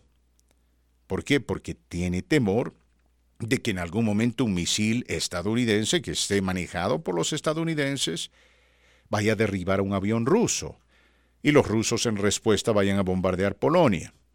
O sea, aquí hay un temor de incrementar las posibilidades de un conflicto armado entre eh, Estados Unidos y Rusia, que, se quiere evitar por todos los medios porque ambos países son potencias nucleares, ¿no? Eso es lo que se quiere evitar. En cierta medida creo que Estados Unidos le está enviando un mensaje a Rusia. No voy a provocarte, no voy a cruzar esa, esa gruesa línea roja que nos divide, pero tú tampoco puedes hacerlo, porque si lo haces vas a sufrir las consecuencias. Entonces, me parece a mi tiburón que este conflicto se va a empantanar, va a morir mucha gente, vamos a ver eh, imágenes terribles que, que, surjan de Ucrania. Eh, el solo hecho de que Vladimir Putin haya solicitado la ayuda de estos mercenarios sirios que son sangrientos, ¿no? son, son, son, gente, son gente criminal en todo el sentido de la palabra, me da a entender de que vamos a ver atrocidades allá en Ucrania. Sí, señor. Este, me imagino que después de esto que pase, ¿verdad? Que ojalá que pase pronto porque pues ya es mucha destrucción ahí de mucha gente que ha salido de sus casas y pues todo lo ha perdido. Me imagino que va a quedar mal, mal parado este señor Putin. Ah, oh, es sí. Putin, es Putin, Fernando, es Putin. Es Putin, ¿eh? sí, es Putin. El Putin es Putin, pero tienes razón, va a quedar mal parado. Va a quedar mal, parado. su país se va a enfrentar una profunda recesión económica, eh, su ejército ha perdido mucho equipo, dicen, esto no lo sé, pero dicen que hasta 6.000 eh, soldados rusos ya han perecido en Ucrania, ¿no? lo cual es una cantidad de... Sí, es, malo, es malo eso. Enorme. Este, y otra cosa, cuando habló de Calimán, le faltó hablar de Karma, Fernando. De Karma le faltó hablar, porque era un enemigo machín, Karma, de Calimán. No me digas. Eh, eh, ah, eh, la verdad no sé. Marquito saca las, historias, pero Karma era un Karma. enemigo tremendo de Calimán. De Calimán. A ver, vamos a buscarlo, porque yo me acuerdo del conde Bartok, ¿no? Este era el, vampiro, ¿no? los vampiros humanos, porque era, creo que se llamaba Calimán en el Valle de los Vampiros Humanos, y luego estaban los hombres lobo. Ah, Ahí viene la renovela después de estaba... Sí, sí. También estaba eh, Humanón. Los profanadores de tumbas. Los profanadores de tumbas, en fin, la, araña negra. El tigre, también era el tigre de Hong Kong, creo que era otro de sus enemigos, pero no, no me enteré nada de Karma, francamente. Pero voy a leer al respecto. Hay que Karma, Marquitos. Este, pues pásenla bien, gusto de saludarlos desde aquí, desde El Paso, Texas. Gracias, este, Cuídate mucho. Para mis hijas que viven allá en Thornton, a mis hijas, familia Vega González. Muy bien, un saludo este, cariñoso para ellos. Un saludo para todos y que tengan bonito día. Que tú también tengas un bonito día, mi querido amigo. Muchas gracias. Muchas, pero muchas gracias. Calimán versus Karma. Mm, ¿Será que Karma tenía los mismos poderes de Calimán? Ah, no sabría decirle. No fui muy seguidor de Calimán. ¿Cuál es su problema? Yo no más bien, ¿cuál era su problema? ¿De, de Calimán? Sí. No, sé, Fernando, no, no, no, no Karma. A ver, aquí me encuentro con una nota El Doberman dice, Fernando Karma era el demonio del Tibet. Era un hombre Ah, muy caray. poderoso, dice. Muy, muy poderoso. Mm. Bueno, Ahorita lo buscamos, la novela. Yo la, yo lo miré en estos pasados días. Karma. Sí, sí. ajá. Mm. Yo recuerdo que, a ver, yo estaba enamorado del Calimán, donde, ¿cómo se llamaba el, el- el- el- el- el señor que hacía las veces de Calimán? Ah, Luis Manuel Pelayo. Bueno, el, el que te- el que hablaba así. Decía, mi querido Solín, mucha paciencia, mi querido Solín, que los malvados tarde o temprano caen por su propio peso. Vladimir Putin sufrirá serias consecuencias por haber tenido el atrevimiento de querer desafiar a la libertad humana, el regalo más precioso que Dios nos ha dado. Eh, pero después, cuando él se fue, vino otro Calimán. Y no tenía el acento turco, o cualquier acento, ¿no? el acento que Calimán tenía, y, y tampoco tenía esa voz. Y no me gustó. Ya no quise saber más de Calimán, por culpa de, de esa nueva versión de Calimán. Pero el viejo, el tradicional Calimán, ese era el mejor. El, habla usted del primero, ¿verdad? El primero. Sí, sí, era, era buenísimo. sí, sí, ya, ya- ya la voz estaba muy ident- identificada. Mm. Y, y el acento y todo. Era interesante, era simplemente interesante, mis era- queridos amigos. Si no me creen, métanse a YouTube, busquen alguna radionovela de Calimán y escúchenla, se van a divertir. Era un- una producción excelente. Excepcional. Excepcional. Gerardo Reyes eh, nos manda un mensaje y dije, karma, karma. Se pregunta usted de karma. Fernando Sergio, karma es lo que le pasó al Bronco, dice. bueno, a ver, cuéntenos lo que pasó con el Bronco, por favor. Marquito Martínez, cuéntenos. Para conocer un poco la historia del famoso Bronco, ¿por qué fue detenido? La detención del exgobernador de Nuevo León se debió a un presunto desvío de recursos para la recolección de firmas, caso que ha sido bautizado como las Bronco firmas. De acuerdo con el actual gobernador Samuel García, un total de 571 funcionarios esta- estatales de todos los niveles solicitaban en horas laborales las firmas ciudadanas que exigía al INE, dígase el Instituto Nacional Electoral, para que el Bronco fuera candidato a la presidencia de la República en el año 2018. La denuncia del entonces ah, senador precisó que los funcionarios estatales de la entidad utilizaron recursos del Estado para solicitar las firmas que ayudarían al Bronco a obtener su candidatura independiente. De ahí que se deriva la detención, pero ya hace unos ah, minutos el abogado del Bronco, Víctor Otea, aseguró que el delito que se le atribuye al exgobernador de Nuevo León no amerita pre- presión, prisión, perdón, oficiosa, por lo que después de su audiencia deberá ser liberado, que será eso de las 4 de la tarde, Fernando Sergio. ¿Se hará liberado? Yo no lo creo. A mí me da la impresión que esto es una venganza del hoy gobernador eh, Samuel García, porque él fue el senador que interpuso esa demanda en el año 2018. Fernando. Mm, como dice la canción, que no quede huella. Que no, que no. Sí, sí, yo creo que, Que no aquí, quede ah, bueno, ojalá no me equivoque, pero me da la impresión que el Bronco, porque en sí el nombre lo dice era muy bronco, eh, ¿Por qué le dicen el Bronco en primera instancia? porque era muy bronco. Tuvo unas, unas ah, peleas, unos enfrentamientos con el crimen organizado. Y Ajá. sí, sí, era, era muy eh, bravucón, muy bronco. O sea, como un caballo. Pues sí, sí. Porque el Bronco es un caballo. De ahí que se deriva el apodo del el Bronco. Mm. Yo, Yo pensé, creo yo pensé que eh, tenía que ver con el grupo musical. No, no, no, eso es lo que se hablaba al principio, pero no, no, no. Para mí que el Bronco tuvo unas broncas personales con Samuel García eh, eh, en aquellos años, pero sería Bueno. que viene la venganza. Ahora, si se compró a lo dicho por el hoy gobernador Samuel García, pues obvio que va a prisión, ¿no? Porque no es culpable todavía. Claro, claro. Él él no puede ser culpable hasta que lo encuentren culpable en una corte de ley. Así es como debería ser, aunque en México y en Latinoamérica la, la situación es distinta. ¿No? Porque en cuanto le presentan una acusación, usted es culpable y tiene que probar su inocencia. No debería ser así, mis queridos amigos. Para mí, eh, un sistema legal que asume que usted es culpable, eh, sin ninguna evidencia, simplemente por una acusación establecida por, qué sé yo, el Poder Judicial, am, para mí es un sistema troglodita. Ah, eh, le digo en serio, ¿no? O sea, acusaciones vienen y van, pero usted debería con ser considerado inocente hasta que en una corte de ley se compruebe que usted es culpable.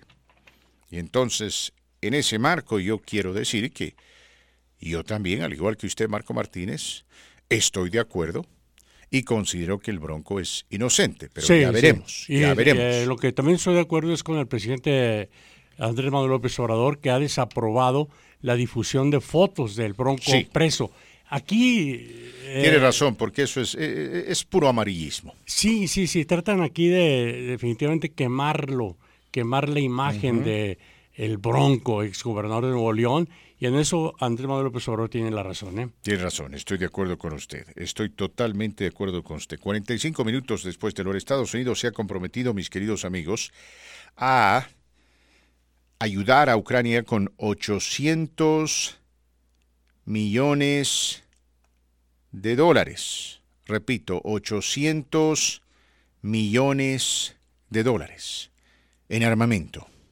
Entre el armamento que se va a enviar a Ucrania, misiles Stinger, o Stinger si usted quiere, misiles Javelin y drones para ayudar a Ucrania en esta lucha contra el ejército ruso. Ahora, estos drones tienen la capacidad, mis queridos amigos, de ser armados con misiles antitanques.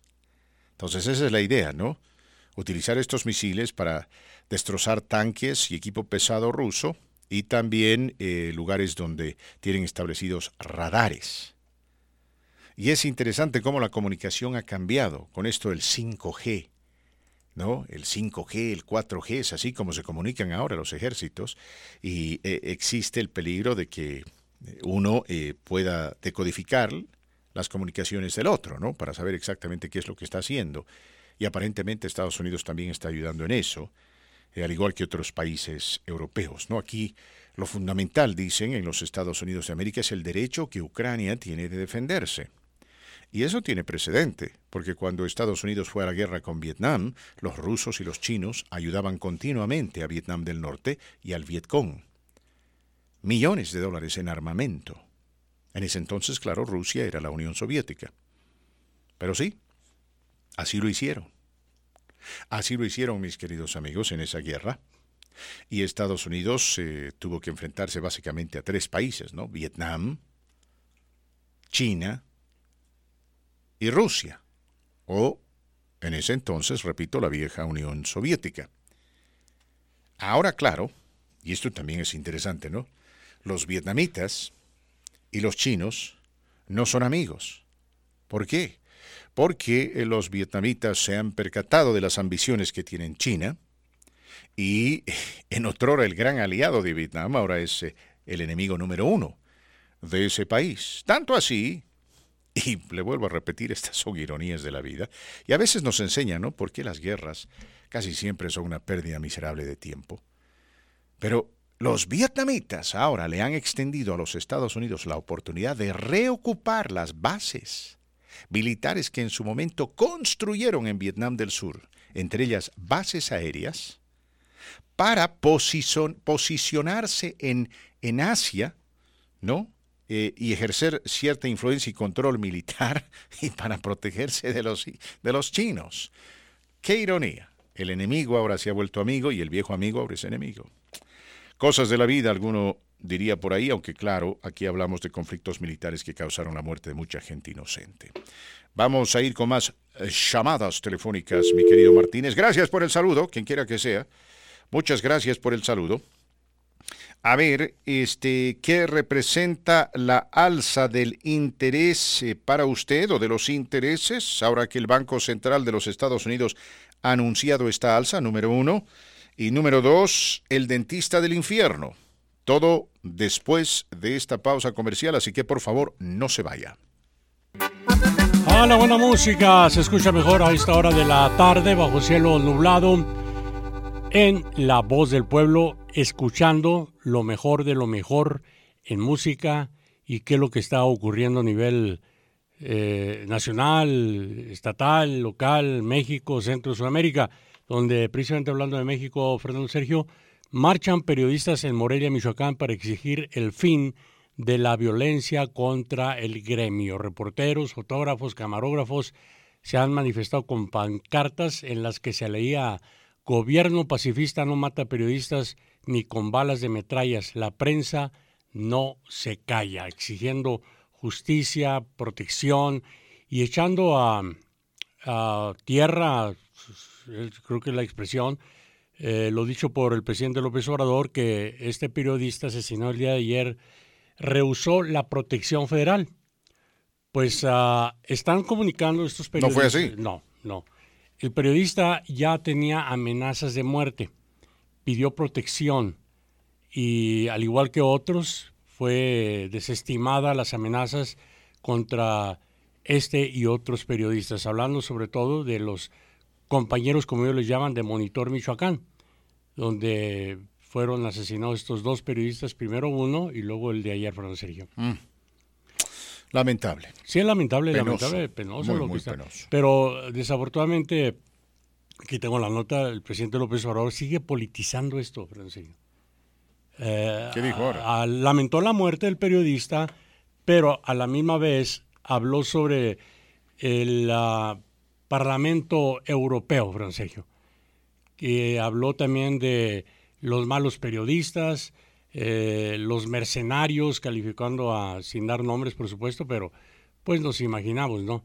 ¿Quiénes son los eh, mercenarios? Eso sí, repito, lamentó la muerte de este periodista donde dijo que él no pidió ninguna protección y luego dijo no hay en ningún en ninguno de estos asesinatos elementos para señalar como responsables a servidores públicos.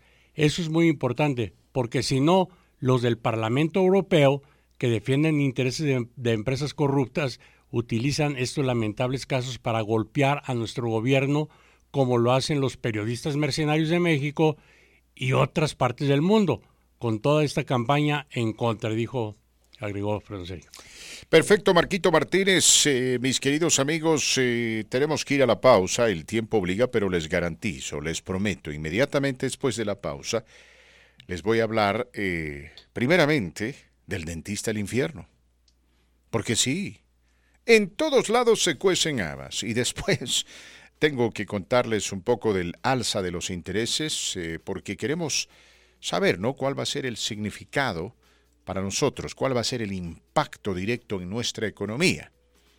Porque claro, eh, a veces hablamos eh, enfocándonos en la macroeconomía, y decimos de que los intereses han subido y de que ahora los bancos tendrán que pagar más para prestarse dinero del gobierno federal.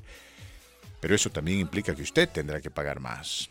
Pero quédese con nosotros, no se vaya por favor, escuche. Y bienvenidos a la tercera hora de este su programa La Voz del Pueblo a través de la gran cadena. Que bueno, gracias por acompañarnos, por estar con nosotros, por formar parte de esta, la gran cadena de La Voz del Pueblo a través de la gran cadena. Que bueno 97.7 frecuencia modulada, 1280 de amplitud modulada y el internet, búsquenos en TuneIn Radio bajo KBNO, todo en mayúscula KBNO.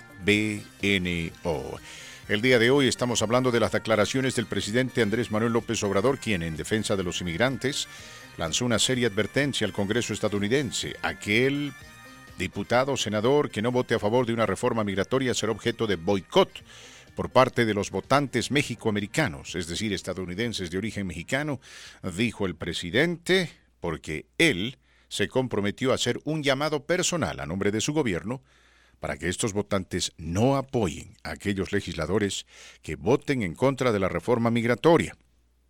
Esto, claro, hablando de las elecciones y de lo que sucede en las urnas. Y bueno, mientras se valora eh, con toda la seriedad que requiere la labor del presidente Andrés Manuel López Obrador en defensa de los inmigrantes porque era justo y era necesario, y repito, es algo que se valora, se aprecia, se reconoce, no sé si la amenaza a los legisladores estadounidenses vaya a caer bien, porque se percibe esto como una injerencia en los asuntos internos de Estados Unidos y además se ve también como un chantaje. Estoy seguro que esa no fue la intención del presidente, pero eso es lo que se percibe. Entonces la pregunta que le hacemos a usted es esa. ¿Se equivocó el presidente al hacer esas declaraciones o eran necesarias? ¿Cómo la ve? Estamos aquí dispuestos a escuchar lo que usted tiene que decir, le cuento que el precio del petróleo ha bajado a 96 eh, dólares por barril. Repito, el precio del petróleo ha bajado a 96 dólares por barril, pero el costo de la gasolina sigue alto. El galón de gasolina alcanzó el precio de 4 dólares con 31 centavos cuando el precio de cada barril de petróleo era de 120 dólares. Estamos hablando de que ahora cada barril cuesta 24 dólares menos. El presidente nos dice que cuando el barril de petróleo costaba 96 dólares, el galón de gasolina costaba 3 dólares con 62 centavos. Pero ahora, a pesar de que el costo del barril de petróleo ha bajado a 96 dólares, el precio de la gasolina, del un galón de gasolina, sigue en 4 dólares con 31 centavos. Entonces, amerita preguntarse, ¿no? ¿Cuánto tiempo le tomará a las compañías petrolíferas el rebajar el costo de un galón de gasolina como corresponde. Claro, como en todo el mundo, y aquí también mis amigos, cuando se trata de subir precios están mandados a hacer, pero cuando se trata de rebajar, mm, no tienen ningún apuro, ¿no? No tienen ningún apuro. Y ese es el cinismo del ser humano a lo largo y ancho de este universo, de este planeta. Sucede en México, sucede en Argentina y también aquí en los Estados Unidos de América. Mis queridos amigos, eh, como ustedes saben, y se los había mencionado anteriormente, el Banco Central de los Estados Unidos ha subido el tipo de interés. Esto principalmente para frenar o controlar la inflación. Claro, usted se preguntará, bueno, ¿y eso qué significa para mí? Hay, muchos aspectos eh, de la vida cotidiana que van a ser afectados por esta alza de intereses. En primera instancia, el costo de los préstamos. Si usted está en el mercado para comprar una casita, tendrá que pagar un poquito más por interés. A ver, el costo promedio de un préstamo de 30 años para la compra de una vivienda ha subido al 3.85%. Hace un año atrás, en este mismo momento era de 3.05. Eso es lo malo.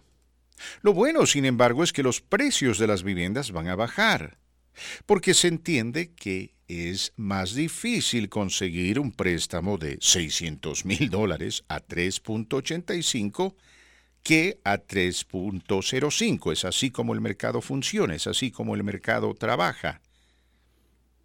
En ese sentido son buenas y malas noticias para aquellos quienes están buscando una casita. No estamos hablando de un de un alza radical, eh, de un alza de interés eh, desequilibrante, ¿no? Estamos hablando de una alza moderada, moderada, nada más.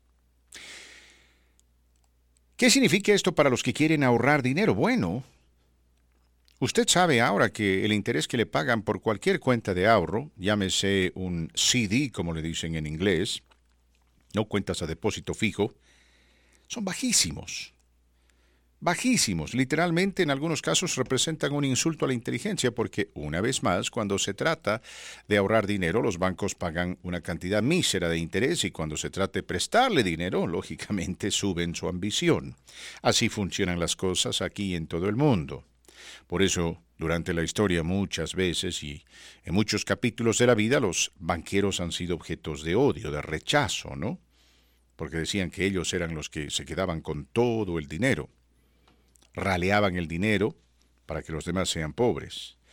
Pero bueno, eh, el interés que los bancos pagan hoy en día para motivarlo a usted a ahorrar dinero va a subir consecuencia de que el tipo de interés ha subido. Una economista eh, bastante respetada en el mercado de Wall Street sumarizó esta medida para el, para el cliente, para eh, el hombre común, para los hogares estadounidenses y dijo, bueno, dijo, habló de la señora Laura Vetkamp, dijo, es muy simple. Cuando los intereses suben, el mensaje es este. No consumas tanto y empieza a ahorrar. Se supone que estas medidas hacen que usted piense dos o tres veces antes de comprar algo. Y ese fue uno de los efectos nocivos de los paquetes de estímulo, que de pronto hubo demasiado dinero en el mercado y esto hizo que la demanda subiese. Y si sumamos a este problema el hecho de que el abastecimiento de productos y bienes no ha sido el mejor, porque estamos teniendo serios problemas con la cadena de abastecimiento, entonces usted ya se puede imaginar, ¿no? Este problema se complicó aún más, se transformó en una tormenta perfecta y de pronto nos encontramos con una inflación bastante alta. Se supone que esta alza va en cierta medida a enfriar un poco la economía, que es lo que se quiere para controlar la inflación. Ahora, préstamos para automóviles. Sí, los tipos de interés asociados con los préstamos de automóviles también eh, van a subir, pero no de manera dramática. ¿Por qué? Porque hoy en día la demanda de vehículos está muy por encima de la oferta. Así que aquí en realidad no tenemos que preocuparnos tanto del, tipo de interés, sino del costo del vehículo. Eh, veremos, eh, mis queridos amigos, si esto finalmente ayuda a enfriar la economía o enfriarla lo suficiente como para que la inflación baje, ¿no? Porque, claro, cuando la economía se enfría demasiado se viene una recesión, cuando se calienta demasiado se viene una espiral inflacionaria. Vamos a ir a la pausa. Al regresar de la pausa me comprometo a compartirle dos temas. El primero, asociado con el dentista del infierno. Sí.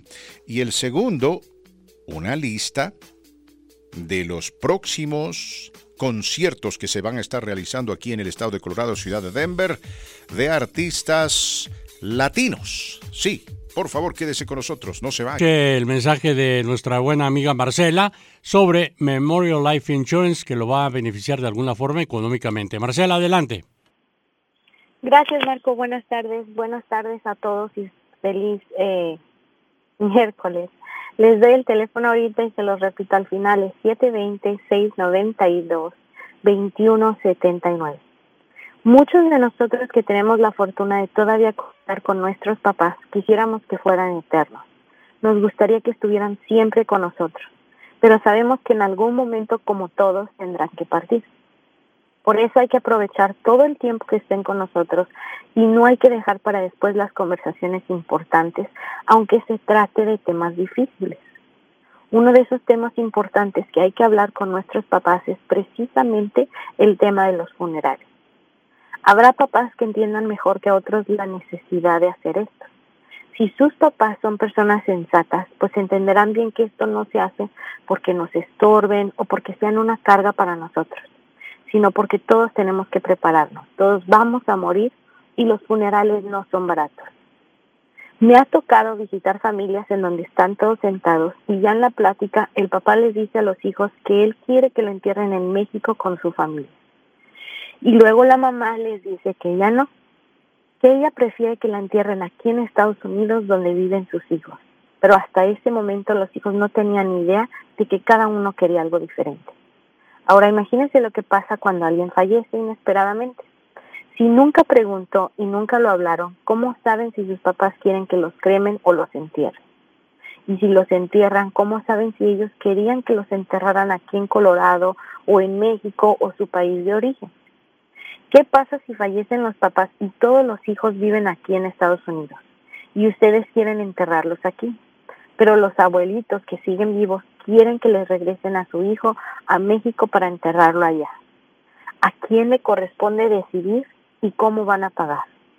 Deténgase un momento a pensar en esa situación. Acaba de fallecer un ser querido, entonces hay muchas emociones de por medio. Hay tensión porque tienen opiniones diferentes sobre lo que hay que hacer. Y a eso encima súmele que no tenía nada preparado y no hay dinero. Por eso hay familias que terminan peleadas cuando fallecen los papás. El seguro de funerales se puede usar para cremaciones, se puede usar para entierros aquí locales o se puede usar también para traslados a otros países. Además, funciona en cualquier funeraria. Pida información para usted o para algún familiar gratis y sin compromiso. No hay examen médico, no necesita seguro social, sus pagos nunca aumentan. Llámenos al 720-692-2179.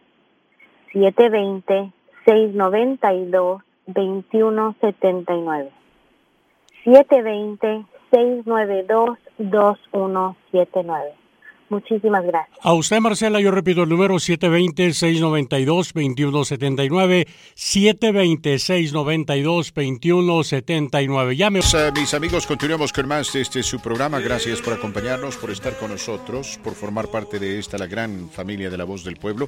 Le cuento que el Jaripeo Sin Fronteras está regresando, este eh, gran eh, despliegue folclórico de nuestro buen amigo Pepe Aguilar, quien... Eh, se presentó eh, aquí en Denver y a quien tuve el gusto de verlo antes eh, de la pandemia. Bueno, eh, está pronto a iniciar una nueva gira. es indudablemente un espectáculo, reitero, singular que atrae a propios y extraños. ¿no? Su última presentación en el Pepsi Center, hoy por hoy el Ball Arena, así es como se llama, me parece, y jaló mucha gente y pudimos ver a toda la familia Aguilar eh, presentándose eh, con, seamos honestos, ¿no? una, una calidad indiscutible de un hombre que está identificado con la música mexicana y el folclore mexicano. Entonces, nos preguntamos, ¿será que él regresa? ¿Será que él vuelve a Denver? ¿Será que él eh, ha puesto en la mira este hermoso estado como uno de los eh, que quiere visitar en esta reconexión con el público. El famoso Jaripeo sin Fronteras, que regresa repotenciado. Bueno, aquí le voy a compartir algunos de los artistas que están prontos a visitar el estado de Colorado, la ciudad de Denver, que son considerados latinos. Atención. El 2 de abril viene Banda Los Sebastianes. El 10 de abril, Luis Enrique. El 16 de abril, Mega Jaripeo Conjunto Primavera, Los Rieleros, Los Huracanes del Norte, Los Pescadores y más. El también, sábado 16, Lenin Ramírez, Larry Hernández, marca registrada, los Nuevos Ilegales, Grupo Recluta y Banda Los Recoditos, en plena competencia, el mismo día, porque unos se presentan en el Coliseo y otros se presentan en el National Western Complex. Y están para par, me parece. O por ahí es parte del mismo concierto, no lo sé. El propio 16 de abril, Ricardo Arjona. También el 16 de abril, Los Freddys y Los Ángeles Negros. El domingo 17 de abril, Los Tigres del Norte, en el Teatro Belco. El 23 de abril, sábado, Marisela, en el Teatro Paramount. El domingo 8 de mayo, Reich, en el Teatro Paramount. El viernes 13 de mayo, Jay Cortés. El sábado 14 de mayo, Alicia Villarreal. Graciela Beltrán y Lorenzo Méndez. El sábado 21, en Aurora el Stampede de nuestro buen amigo, a quien eh, le mandamos un saludo, yo le digo el, el, el, gringo más argentino, o el argentino más gringo, de nuestro amigo Chris. Allá se estará presentando Pedro Fernández, domingo 22 de mayo, la Santa Cecilia, en el Levitt Pavilion. El 26 de mayo, Carla Morrison. El 26 también de mayo, Los Amigos Invisibles. El domingo 12 de junio, Los Pericos. El miércoles 29 de junio, Santana. Mm. El viernes 8 de julio, Intocable. El viernes 29 y 30 de julio, Los Lobos. El domingo 25 de septiembre, el Festival Mariachi en el Levitt Pavilion y finalmente el domingo 9 de octubre Carlos Vives. ¿Qué le parece, Marco Martínez? ¿Mm? Usted que, que es medio músico, a usted que le gusta la música. Ah, digo, en lo personal, sin menospreciar la, la cartelera que usted acaba de presentar, llama la atención Ricardo Arjona, eh, Santana, yo en lo personal... Santana, ¿no? sí, sí, en lo personal yo recomiendo Ricardo Arjona. Los que no lo han visto, es un espectáculo único, coreografía, músicos, etcétera, ¿no? Y se deja mimar por el público. Eh, a mí también en lo personal me da gusto, Fernando Sergio, el crecimiento que ha tenido Denver eh, de aquellos años de los 70s, 80s, cuando era raro que un grupo de renombre visitara la ciudad de Denver, eh, al igual que música anglosajona o etcétera. Era rarísimo, ¿eh? Un concierto. era muy difícil reclutarlos. y hoy, hoy se ha convertido en un epicentro del espectáculo. A ver, eh, a ver, el, 16 de abril, sábado 16 de abril, me encuentro con lo siguiente. Dice Lenin Ramírez, Larry Hernández, marca registrada T3R Elemento, los nuevos ilegales, Grupo Recluta, Banda Los Recoditos en el National Western Complex. Ese mismo día, dice Los Pescadores, Los Rieleros, Conjunto Primavera, Conjunto Río Grande, Pepe Tobar, Banda La Revuelta, Los Huracanes del Norte en el Coliseo de Denver. Ese es eh, adelante. Lo que le quiero preguntar es, es el... Eh, eh, a ver, ¿será el mismo organizador? No, no, no, no. ¿Serán promotores que decidieron tener una batalla sangrienta ese mismo día, ah, porque, porque el Coliseo está al lado del, National Western sí, son públicos diferentes, fíjese, ¿eh? ¿Mm? son públicos muy, muy diferentes. ¿Y dónde estaciona la gente? He ahí el problema, Fran Sergio, he ahí la broncota, ¿no? El estacionamiento. Pero bueno, la gente yo creo que se la va a ingeniar con el Uber, no sé, eh, pero bueno, más allá de eso, Fran Sergio, eh, llama la atención el evento este norteño, vamos a llamarlo, ¿no? Mm. Porque yo le llamaría la crema nata juntos de la música norteña. Así lo llamaría yo. Y, a ver, usted, usted que ha estado metido en esto de la promoción y demás, ¿le conviene, por ejemplo, a ver, ¿le conviene a Banda Recoditos o en este caso a Conjunto Primavera participar de un evento donde donde hay muchos otros grupos y donde probablemente la ganancia vaya a tener que ser repartida no, ellos, ah, entre, entre muchos. A ver, a, ver, ¿no? El conjunto Primavera es un grande, sí. pero también los huracanes del norte. Eh, ellos cobran. No, no, no van por ganancia. Ellos, ya ellos cobran anticipadamente. Sí, sí, ya Entonces les interesa un bledo si van tres personas o, no, de que va, 30 mil. Digo, de que va a llenar, va a llenar. Es, es, un llamado paquetazo bailable.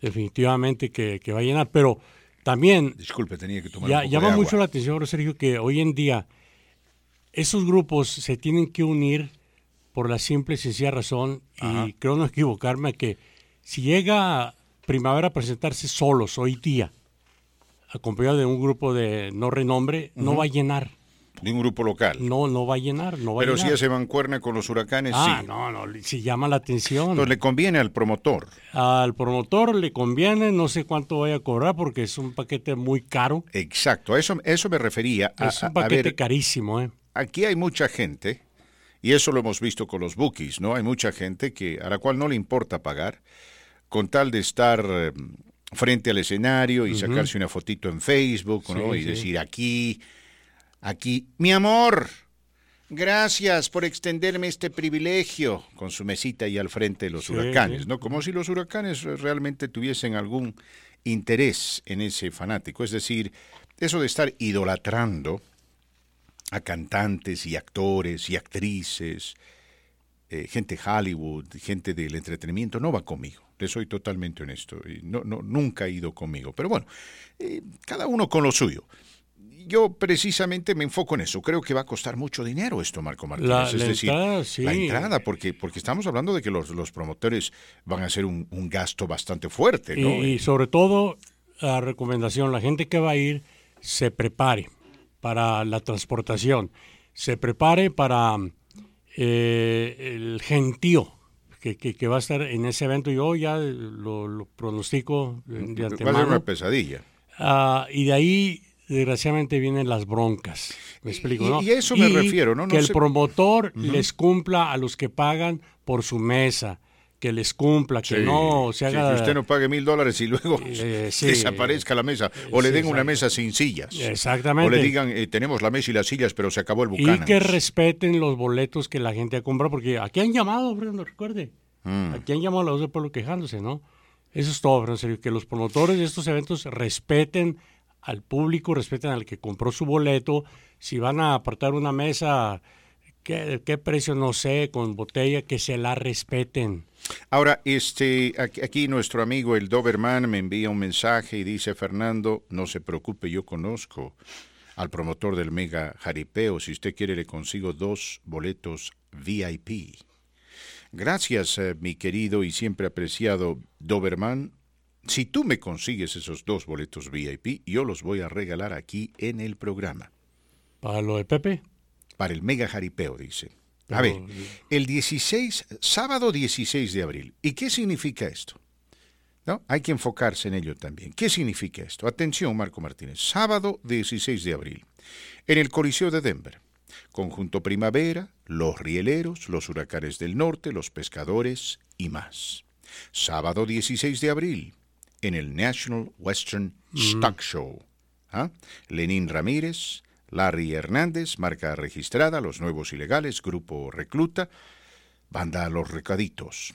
Sábado 16 de abril, en el, eh, perdón, en eh, la Arena Magnes la Arena Magnes, Ricardo Arjona. Sábado 16 de abril, en el Stampede, Los Freddys, Los Ángeles Negros, Raza Obrera, Miramar y Felinos. Usted lo ha dicho, ¿no? Son, eh, Marco Martínez, diferentes públicos, pero, pero qué interesante que se estén dando cuatro conciertos ah. jalando gente latina el mismo día. ¿Qué quiere decir eso? Respecto a nuestra ciudad. El crecimiento. El crecimiento. El crecimiento, definitivamente, y que los grandes promotores, las grandes empresas ya pusieron el ojo económico en el estado de Colorado como, un, como una eh, sede de entretenimiento. Eh, que, antes, pues digo, del tiempo que vivimos, en, eh, que iniciamos en el ambiente, pues era muy difícil, en serio. Bookies, 500 personas en el Papagayo, era la locura. En el Lambs, en el Lambs County Fairgrounds, creo que eran 700, 800, Río, Tobar, Buque, etcétera, ¿no? Mm. Ya era, lo, era, era, un bailazo. ¿eh? Cuando, y hoy, no, hombre, olvídese. Yo, yo me acuerdo cuando Don Romo lo trajo en 1989, me parece, a los Bookies, al entonces Mammoth Event Center, y estaba abarrotado, abarrotado, perdón, 3.000 personas allá en ese lugar. Sí, ya, comenzaba a crecer la ciudad en cuestión uh, población hispana. Nuestro amigo Javier envía un mensaje y dice, Fernando, por favor hable de música. Hable de música, no insulte mi inteligencia, hable de Bad Bunny. Ja, ja, ja. Bad Bunny, ah, aunque muchos se rían como Fernando Sergio, hasta hoy tiene el honor de ser el artista que más dinero recaudó en el año pasado y este año y de haber cobrado los boletos más caros en la historia. Tal vez eh, eso tiene mucho que ver con la época y los tiempos en los cuales vivimos, Marquito Martínez. Eh, sí, sí, sí, o sea, ah, eh. por eso le digo, el, el, evento que va a haber ahí en el perdón, en el ah, Coliseo y en el Western. Aquí, aquí, aquí no veo a Batman y él ya cantó, ¿verdad? no, ya vino, ¿no? él ya vino, ya vino y se su A ver, Alicia Villarreal vuelve a cantar. Ah, vuelve, bueno, vuelve, vuelve a los escenarios. Sábado 14 de mayo, después de mucho, mucho tiempo. Sabemos que Alicia vive acá, en este estado. Tengo entendido que de cuando en cuando nos escucha. Si nos está escuchando, un saludo cariñoso y la mejor de las suertes la en este mejor, este regreso. Ahora, estaba pensando, eh, estamos en tiempos de cuaresma. ¿Cuándo es el sábado de gloria? No sé, Marquito, no soy Porque católico. Creo que es el 16, precisamente porque es mm. cuando regresan los grandes bailes, el bailazo de sábado de gloria. Sábado de gloria. Porque mucha gente se abstiene de acudir a los eventos por cuestiones religiosas. O sea, entonces el, sábado, el sábado de gloria, el 16 de abril, entonces básicamente usted ya se dedica a pistear. Algunos sí. Eh, porque bueno, eh, se sufrió por ¿cuántos días? No sé decirlo, no sé. Ya, porque o sea, o sea, todos dirán, gracias Dios mío eh, nos hemos puesto la ceniza en la frente ahora a pistear como, como, como filisteos. Vamos a pistear como filisteos, caray. Pero fíjese que, que, ¿Qué importancia tienen estos eventos? Porque, porque los promotores que están enfocados en, ganar dinero y presentar estos espectáculos, a ellos no les interesa en lo absoluto la religión de la persona, o que ah, sea o no, sea sábado de gloria. Es una forma de mercadear el producto.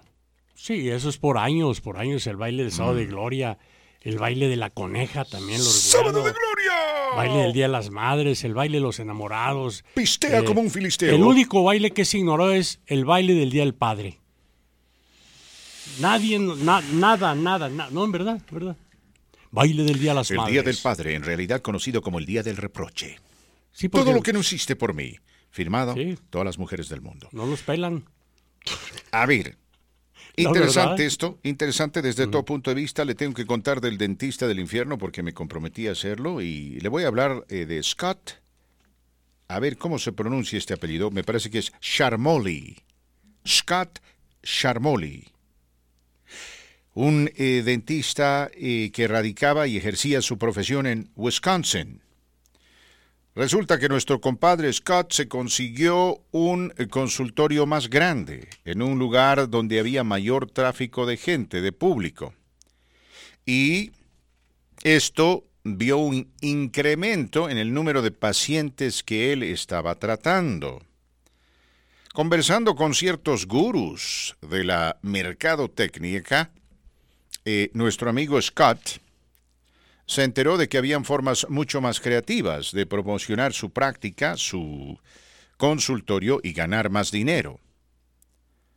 Y uno de ellos era crear situaciones inexistentes, es decir, fabricar situaciones que eran inexistentes y darlas, dar a estas situaciones existencia y pintarlas como una existencia previa.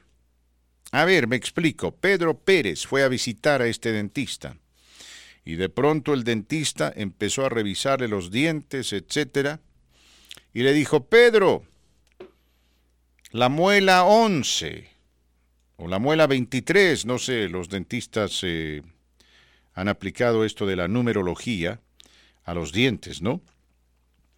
Eh, está dañada. Entonces Pedro Pérez dice, ah, caray, ¿cómo es que está dañada? Sí, señor. La muela número 15, eh, que se supone es, eh, en inglés le dicen, ¿no? Second molar. O sea, no sé, diría la segunda muela. Está dañada.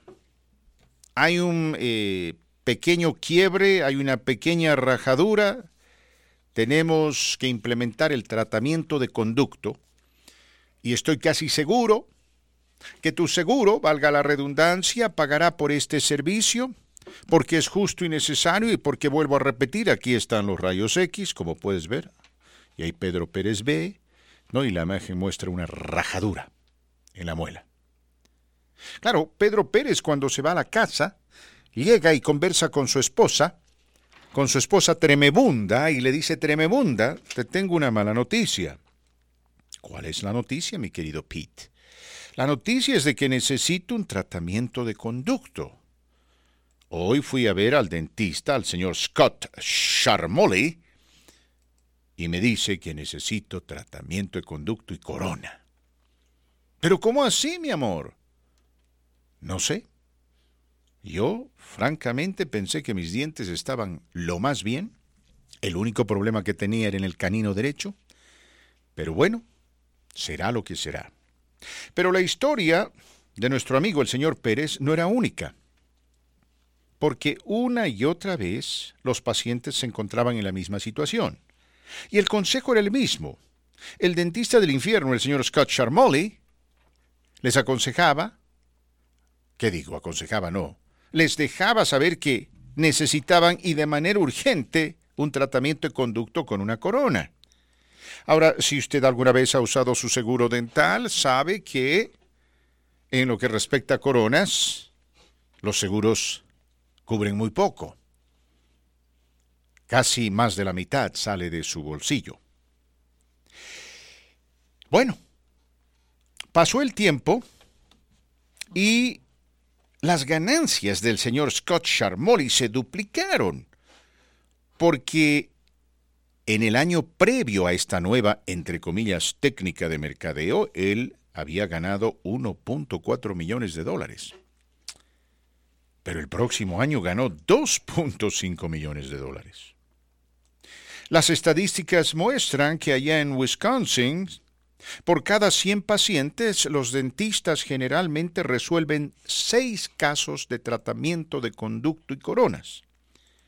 Pero en el caso de Scott, ese número alcanzaba 32.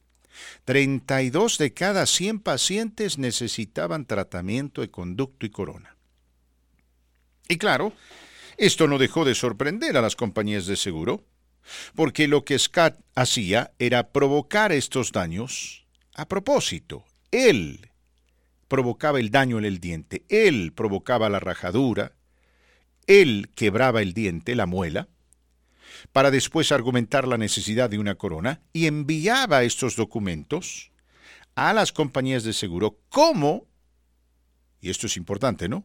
Como si los rayos X hubiesen sido tomados antes de su intervención y no precisamente después.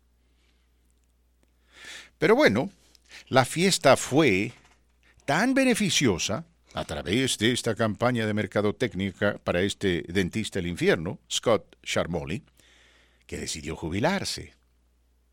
Tenía un total de 7 millones de dólares en ganancias y bienes. ¿Mm? Habló con otro dentista y le dijo, compadre, yo te vendo esta práctica, te vendo este consultorio, porque déjame decirte, aquí estamos ganando mucha lana. Y bueno, esta es una oportunidad de oro para ti. Entonces, eh, el dentista y dentistas que decidieron comprar su consultorio porque él se jubilaba, se enfocaron en eso, ¿no? Una ganancia jugosa de 2.5 millones de dólares. ¿Cómo no? Con todo gusto. Trato hecho. Te vas, me voy. Y de pronto, estos dentistas empezaron, ahora que eran propietarios, a revisar minuciosamente las ganancias. ¿Por qué? Porque a ellos no les estaba yendo tan bien. ¿No? Algo andaba mal. ¿Qué estamos haciendo mal? ¿En qué nos estamos equivocando? ¿Cómo estamos metiendo la pata acá? Y adivine qué. Se encontraron con esto, de que de cada 100 pacientes, 32 necesitaban tratamiento de corona. Inmediatamente consultaron con las compañías de seguro. Las compañías de seguro empezaron también a sospechar. Se inició una investigación y se descubrió que este dentista del infierno, Scott Charmoli, era un mentiroso. Fue a juicio y fue encontrado culpable.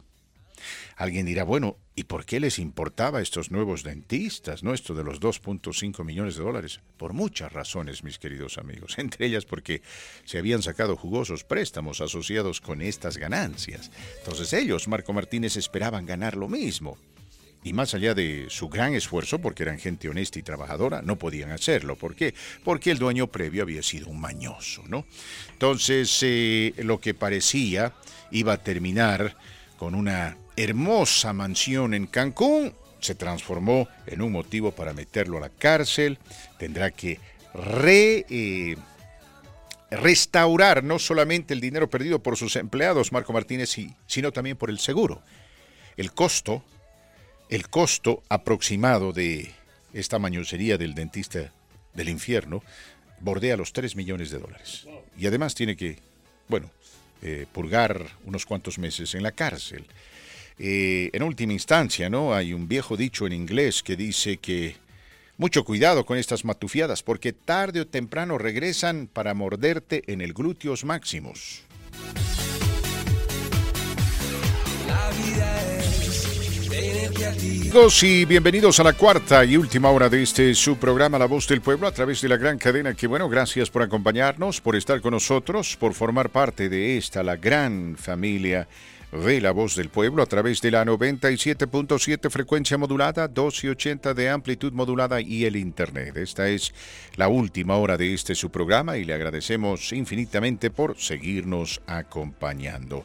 En esta hora tenemos eh, que hablar de Temas interesantes e importantes. A ver, les voy a contar la reseña de Juan Tejedor Barón, el hombre quien quiso hacerse millonario de la peor manera posible.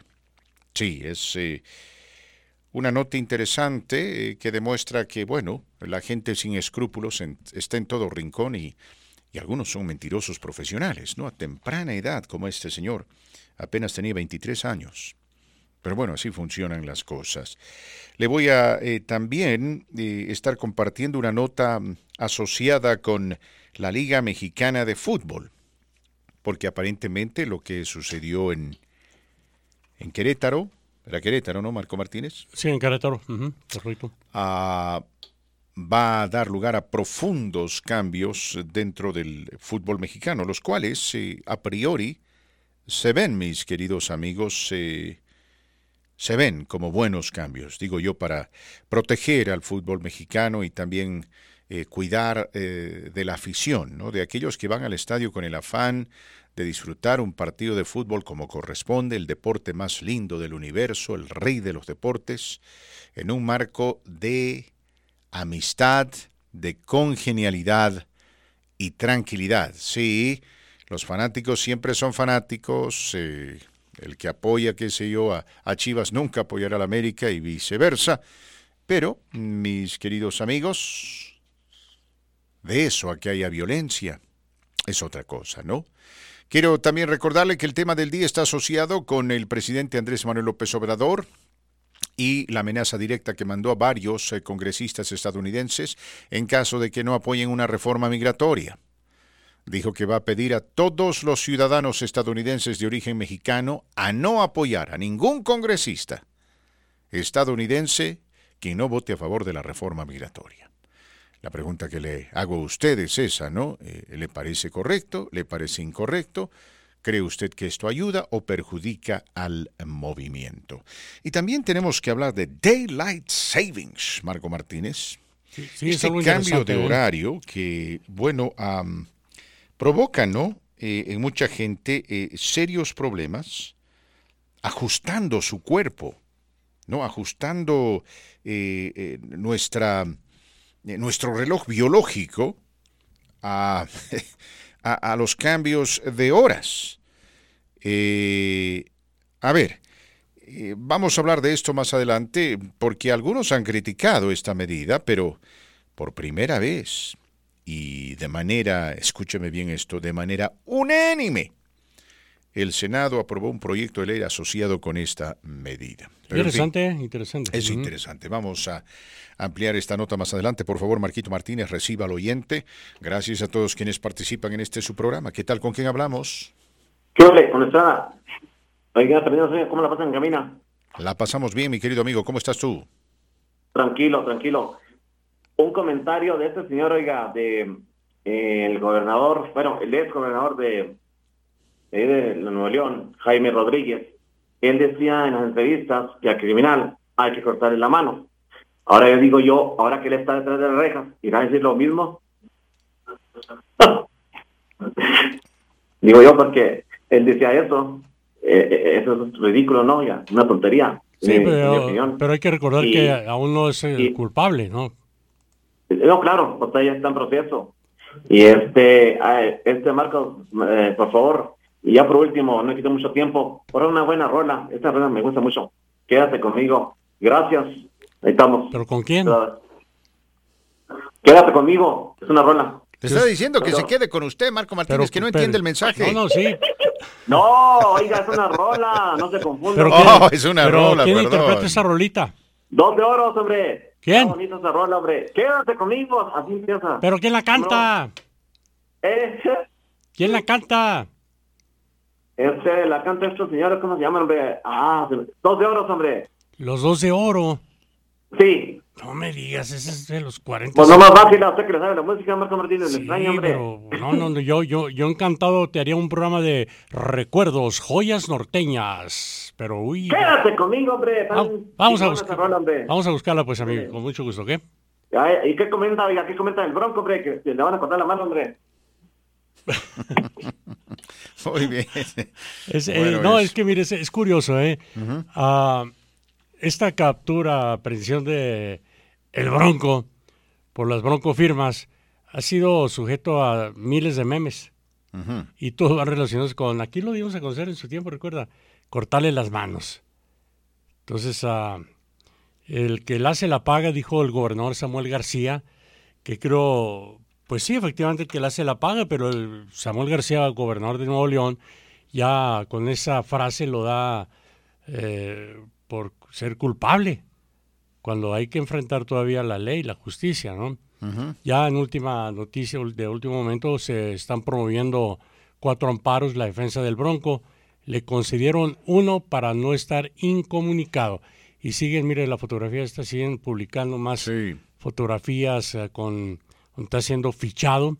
Eh, esto, esto, para mí es una vendetta, es una venganza. Y de estar promoviendo ese tipo de fotografías, es definitivamente señales de que lo están eh, desprestigiando, lo están quemando, porque lo que yo tengo entendido, nunca antes se había publicado tanta fotografía de una figura pública que fuera aprendida por las autoridades. Eh, César Duarte fue, pero unas dos, tres fotografías. De Emilio Lozoya, cuando mucho una fotografía, ¿no? Pero no fichándolo dentro de las instalaciones policíacas y eh, interrogándolo, haciéndole el examen médico, eh, ni al Chapo le hicieron esto, ¿eh? El Chapo una, una, una, o dos fotografías cuando lo estaban ah, eh, dándole su diagnóstico médico. ¿Vamos con más llamadas? Más llamadas, Marquito Martínez. Gracias. Gracias por el saludo. Siempre apreciamos los saludos de nuestra gente. Buenas tardes. Buenas tardes. Le baja la radio, por favor, para que nos escuchen, por favor. No, Fernando. Mm. Lo sentimos mucho. Lo sentimos. Continuamos con más de este su programa La Voz del Pueblo a través de la gran cadena Qué bueno. Y después de la pausa, mi querido amigo, le tengo que hablar de lo que se conoce como Daylight Savings. Sí, Daylight Savings, porque el Senado de los Estados Unidos ha aprobado un proyecto que todavía no ha sido ratificado firmado en ley por el presidente de los Estados Unidos, pero eh, que, bueno, eh, establecería y de manera permanente esta práctica. ¿Me escuchó bien? De manera permanente esta práctica, que para algunos es una gran bendición, para otros no. Es interesante el debate que se ha cernido en relación a esto. Uno se puede imaginar y, y tal vez pensar que eh, bueno, el horario de verano y de invierno pues son necesidades ¿no? de este país en cuestión de seguridad y en cuestión de labores comerciales. Pero eh, no precisamente, mi querido amigo. Le voy a contar lo que dicen algunos por ahí. Es una nota interesante y es una nota que tiene un efecto directo en nuestro diario vivir. Después de la hora, mis queridos amigos, gracias por acompañarnos, gracias por estar con nosotros, gracias por formar parte de esta, la gran familia de la voz del pueblo, este su programa comunitario. Marco Martínez, eh, la, terrible, porque es eso, ¿no? Eh, terrible situación que se manifestó en Querétaro, que dio lugar a una mm, manifestación eh, violenta, ¿no? Violenta, violenta y que inclusive metió miedo, Marco Martínez, metió miedo, eh, ha provocado una serie de medidas que en su momento se habían considerado, eh, la verdad, ¿no? Eh, que, que, se habían considerado, mis queridos amigos, uh, ¿cómo le dijera? a juicio mío, ¿no? Se habían considerado deficientes medidas deficientes que para muchos representaban simplemente un paliativo para tratar de resolver un problema mucho más profundo, con un trasfondo profundo en lo que respecta a eh, esto de eh, la violencia en el fútbol mexicano. Pero le cuento que Miquel Arriola, quien es presidente de la Liga MX, ha lanzado el mensaje más directo y fuerte de todas las declaraciones que ha hecho en los últimos días en contra de la violencia y los llamados grupos de animación. Es el principio, dice él, del fin de las barras. Y sobre todo, dijo, de quienes las utilizan para cometer delitos. Con la obligada credencialización de todos los miembros de las barras, dijo el directivo, lo que estamos haciendo es quitarles el escudo con el cual operaban los miembros criminales de los grupos de animación que los utilizaban como un disfraz. En el momento en que el anonimato se va, empezamos verdaderamente a tener control de esos grupos. De igual manera, Arriola señaló que en el caso del Fan ID fue la solución en Inglaterra. En contra, dice, de los hooligans, y además de ser un elemento de seguridad, en el futuro va a ser de confort para los aficionados para obtener beneficios. Pero lo primero es seguir garantizando la seguridad de todos los asistentes. ¿Qué le parece, Marco Martínez, esta idea de credencializar a todos los miembros de las barras bravas? Sí, tenerlos ubicados. uh, Para saber quiénes son. Imponer más medidas de seguridad a la entrada del, de X estadio. Revisar sin distinción de edad o etcétera. Porque uno nunca sabe. Y sobre todo, dentro del estadio más medida de seguridad. No de estos guardias improvisados, les llamaría yo, ¿no? No guardias que contratan por un día por 200, 100 pesos, sino contratar una compañía experta. Eh, los hay en México también, y buenas, ¿eh, serio, que, quiero que sepa, ¿eh? Contratar una de estas compañías experta, eh, de acuerdo a su sede, ¿no? De, fútbol, de, estadio, de estado, etcétera. Y, esa sería una de las soluciones. Hmm.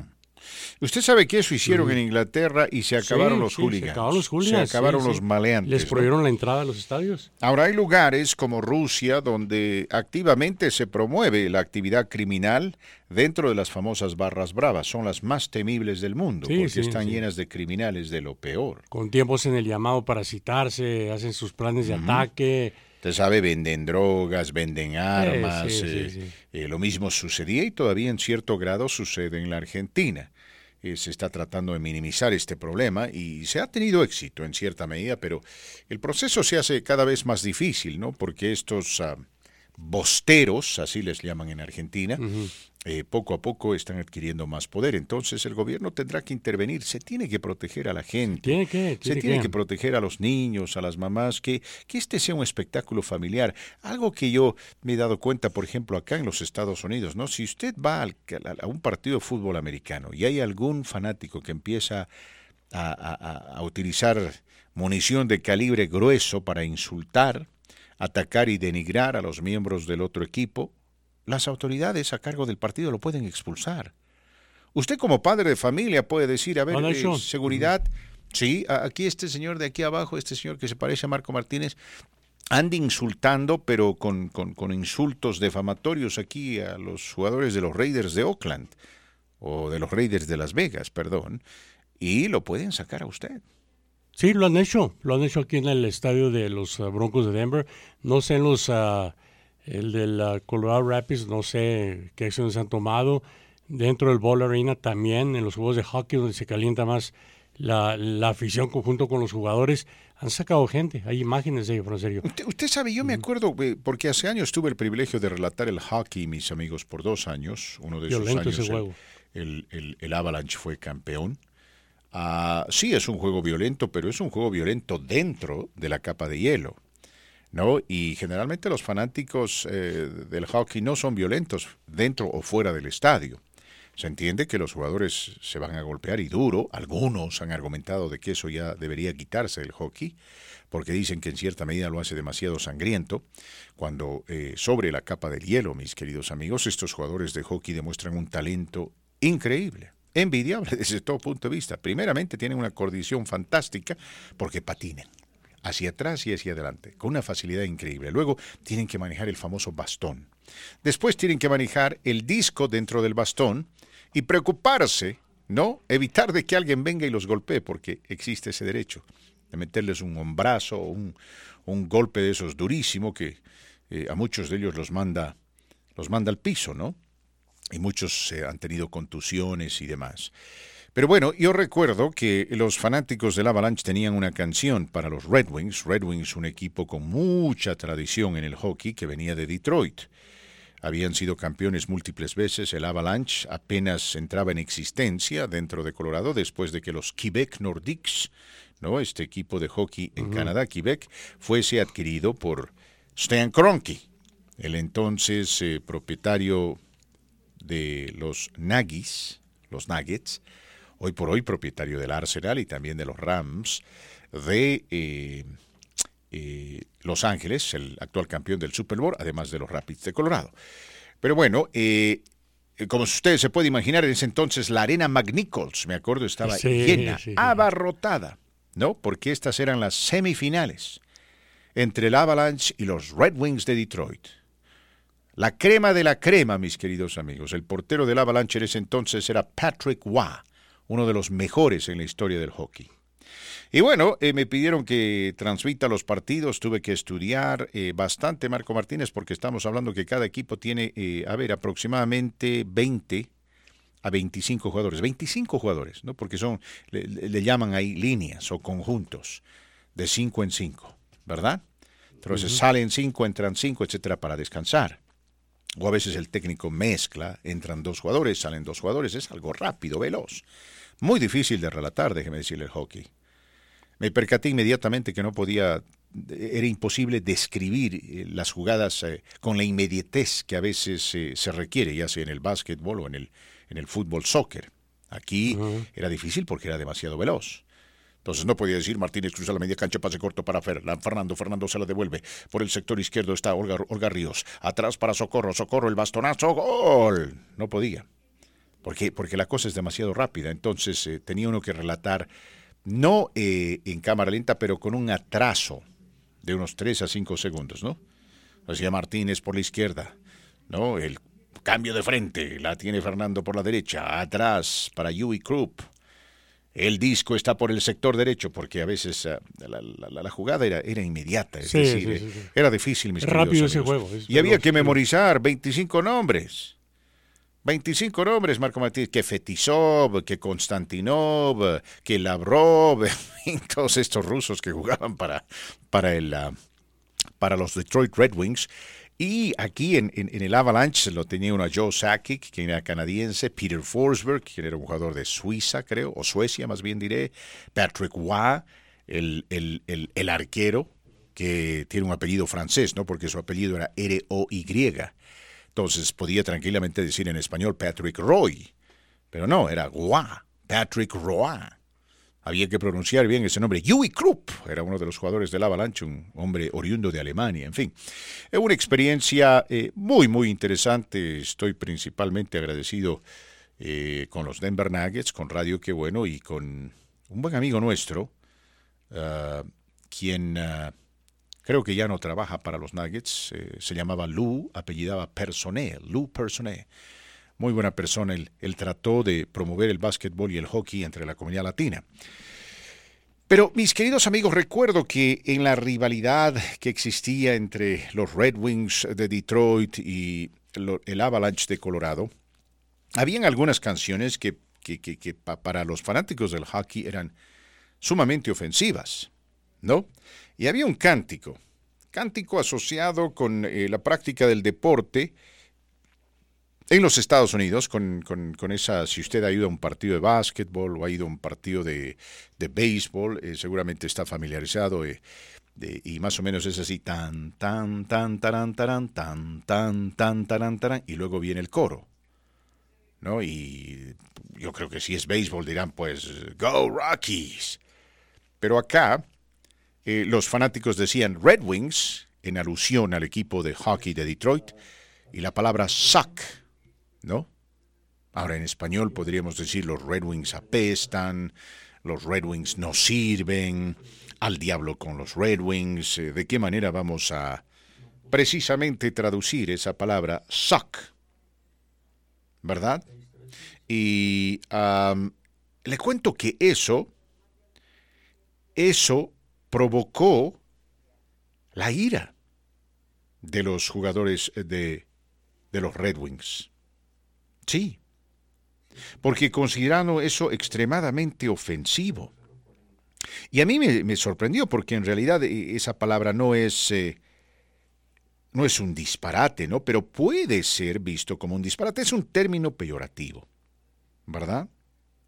Eh, y bueno, es difícil traducir esta palabra en el contexto, pero lo que se podría decir es de que, bueno, se, puede, se puede calificar a, ver como, como, como, algo negativo, ¿no?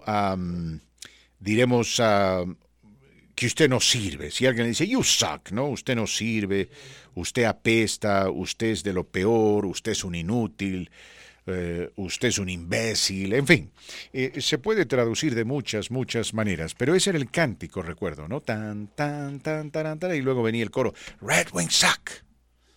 Y todo el mundo lo decía y se sentían felices y los Red Wings se enojaron y presentaron su queja ante eh, la Liga Nacional del Hockey y eventualmente hasta los periodistas criticaron a los fanáticos.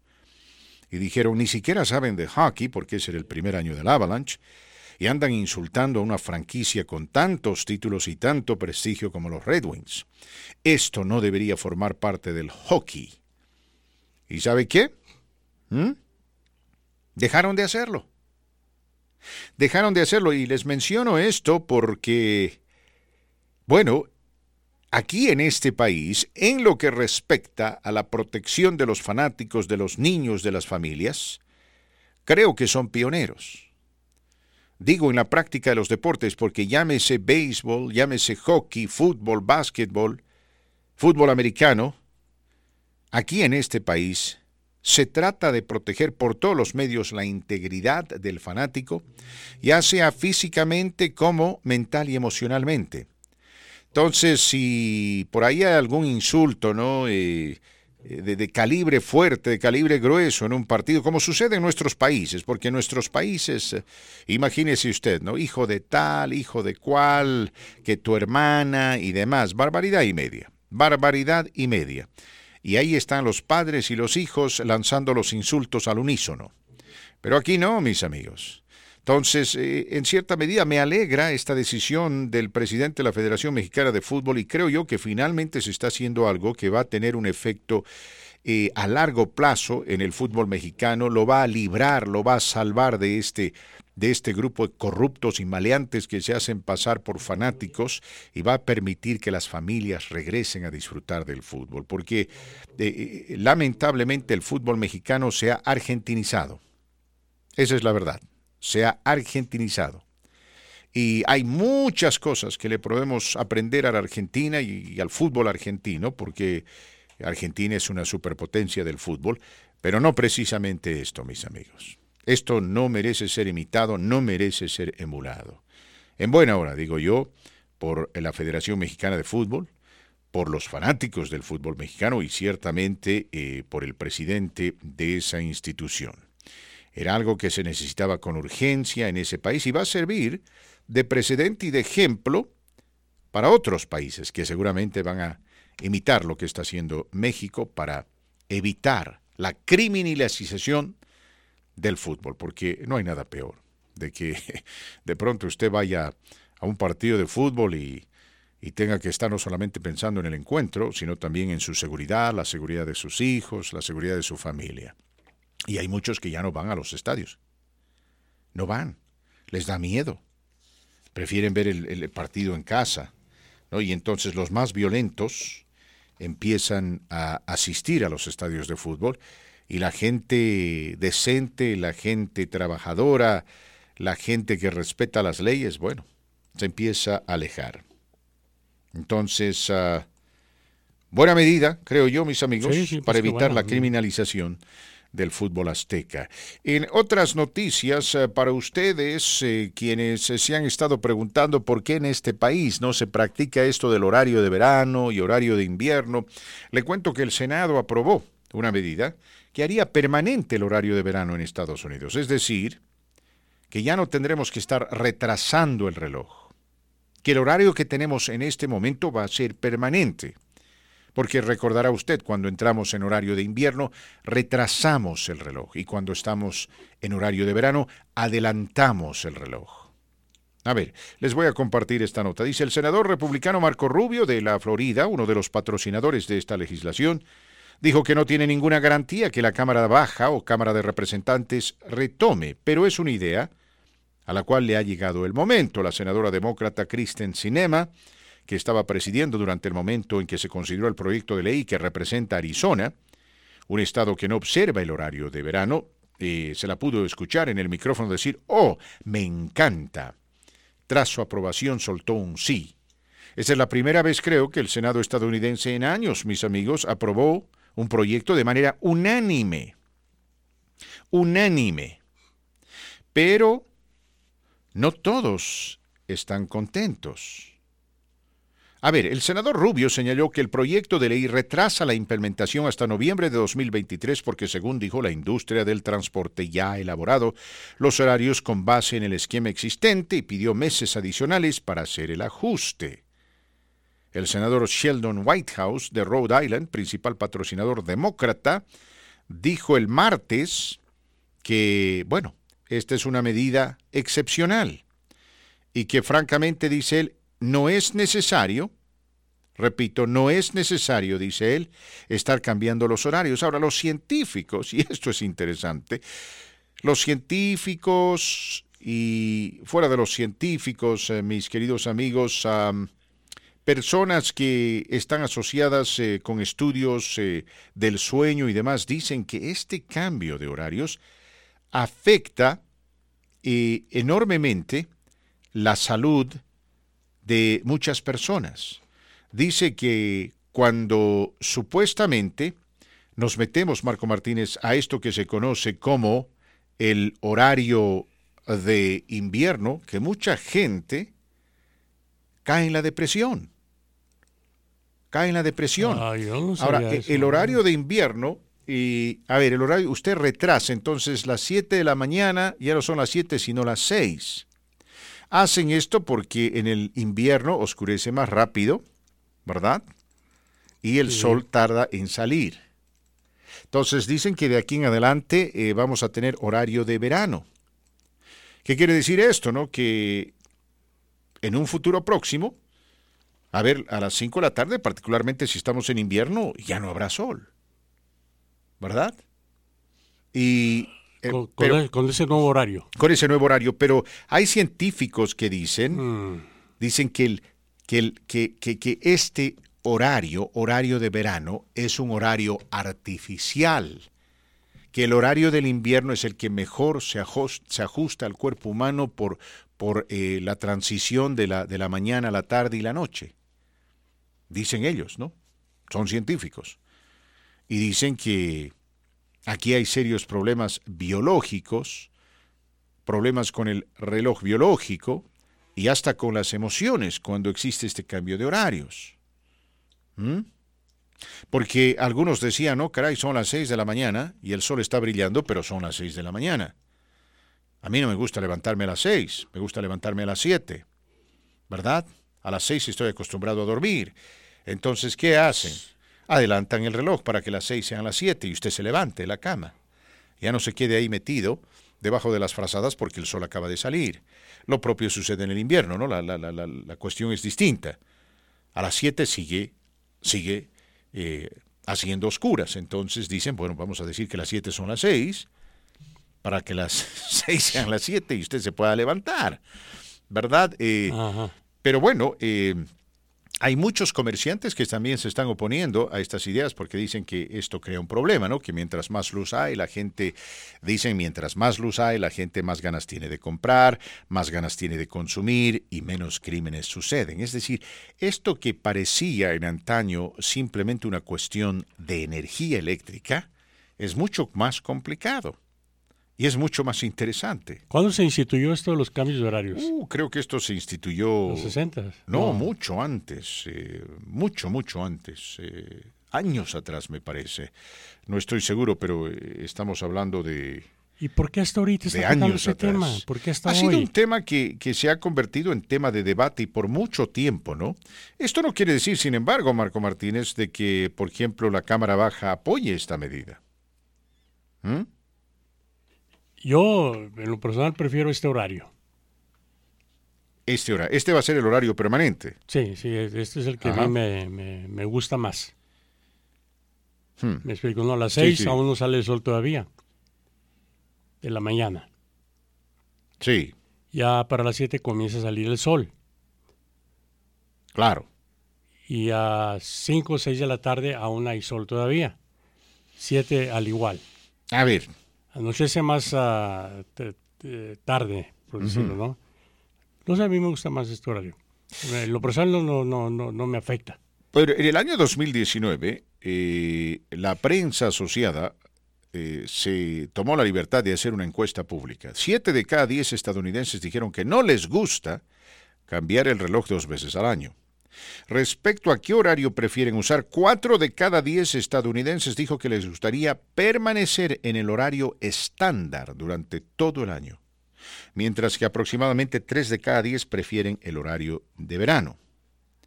Pero les repito, hay científicos, hay doctores, hay especialistas en sueño que dicen que el horario de verano es un horario que eh, no es apropiado porque no se ajusta a la progresión natural del día. ¿Me explico? Y aparentemente la progresión natural del día, es decir, el movimiento del sol, ¿no? Donde nace Sí, sí, y donde se, se, se- se pone el, el- el nacimiento y el ocaso del sol, dicen ellos, eh, el, el horario estándar está más ajustado a ello y que el cuerpo humano, porque estamos en este planeta Tierra, se sujeta al movimiento del sol. Por eso mucha gente eh, se deprime. Ahora, sin ir lejos, en, en Seattle, por ejemplo, yo viví en Seattle un tiempo. Ah, sí, allá, sí, por sí, ejemplo, a- a- anochece muy temprano. Sí, sí, muy cierto. Y, y allá venden unas luces eh, particulares, unos globos de luz que se llaman satellites, que usted puede llevar a la casa y que hacen las veces de sol. Entonces usted enciende esa luz, cierra los ojos y deja que su organismo este, absorba lo que supuestamente son las energías artificiales del sol, ¿no? Partes de Oregon también. Son cosas interesantes, Sí, sí, ¿verdad? sí, Cosas interesantes. Un grupo sonidero, ¿no? Hasta donde yo tenga entendido. Ah, no estaría mal también traer algo así, Abuelita. ¿verdad? Para ser feliz a todos, digo yo. Pues yo, yo digo, yo digo, ¿no? Julieta Venegas eh, debería presentarse en la rumba y a ver dónde se presentarían los sonideros. Eh, pues donde Maricelas. les- Maricelas, Adelitas, donde les dieran trabajo. Sí. Abuelita, Ya llegué a Marisela, ya llegó el sábado de gloria. Donde cobran Vamos el a doble. pistear como filisteos. Es, es, es, una, es curioso, eh, la, la mentalidad del ser humano. Es una tradición del espectáculo eh, presentar este tipo Mm. que, de... no, que no tiene nada que ver con lo demás, ¿no? No, decir, no, no, con, no, con la resurrección de, del Señor Jesucristo. Sí, pero sí, bueno, pero lo, lo- lo han comercializado. mercadeo. El mercadeo que inició en Los Ángeles, California, gracias al Gordo Delgado, el pionero de las promociones en Estados Unidos de bailes mexicanos, ¿no? Entonces él fue el primero que promovió esto ahí en el Anaheim Convention Center, donde pues me tocó trabajar en varios de estos eventos de Sábado de Gloria. Gran baile de Sábado de Gloria.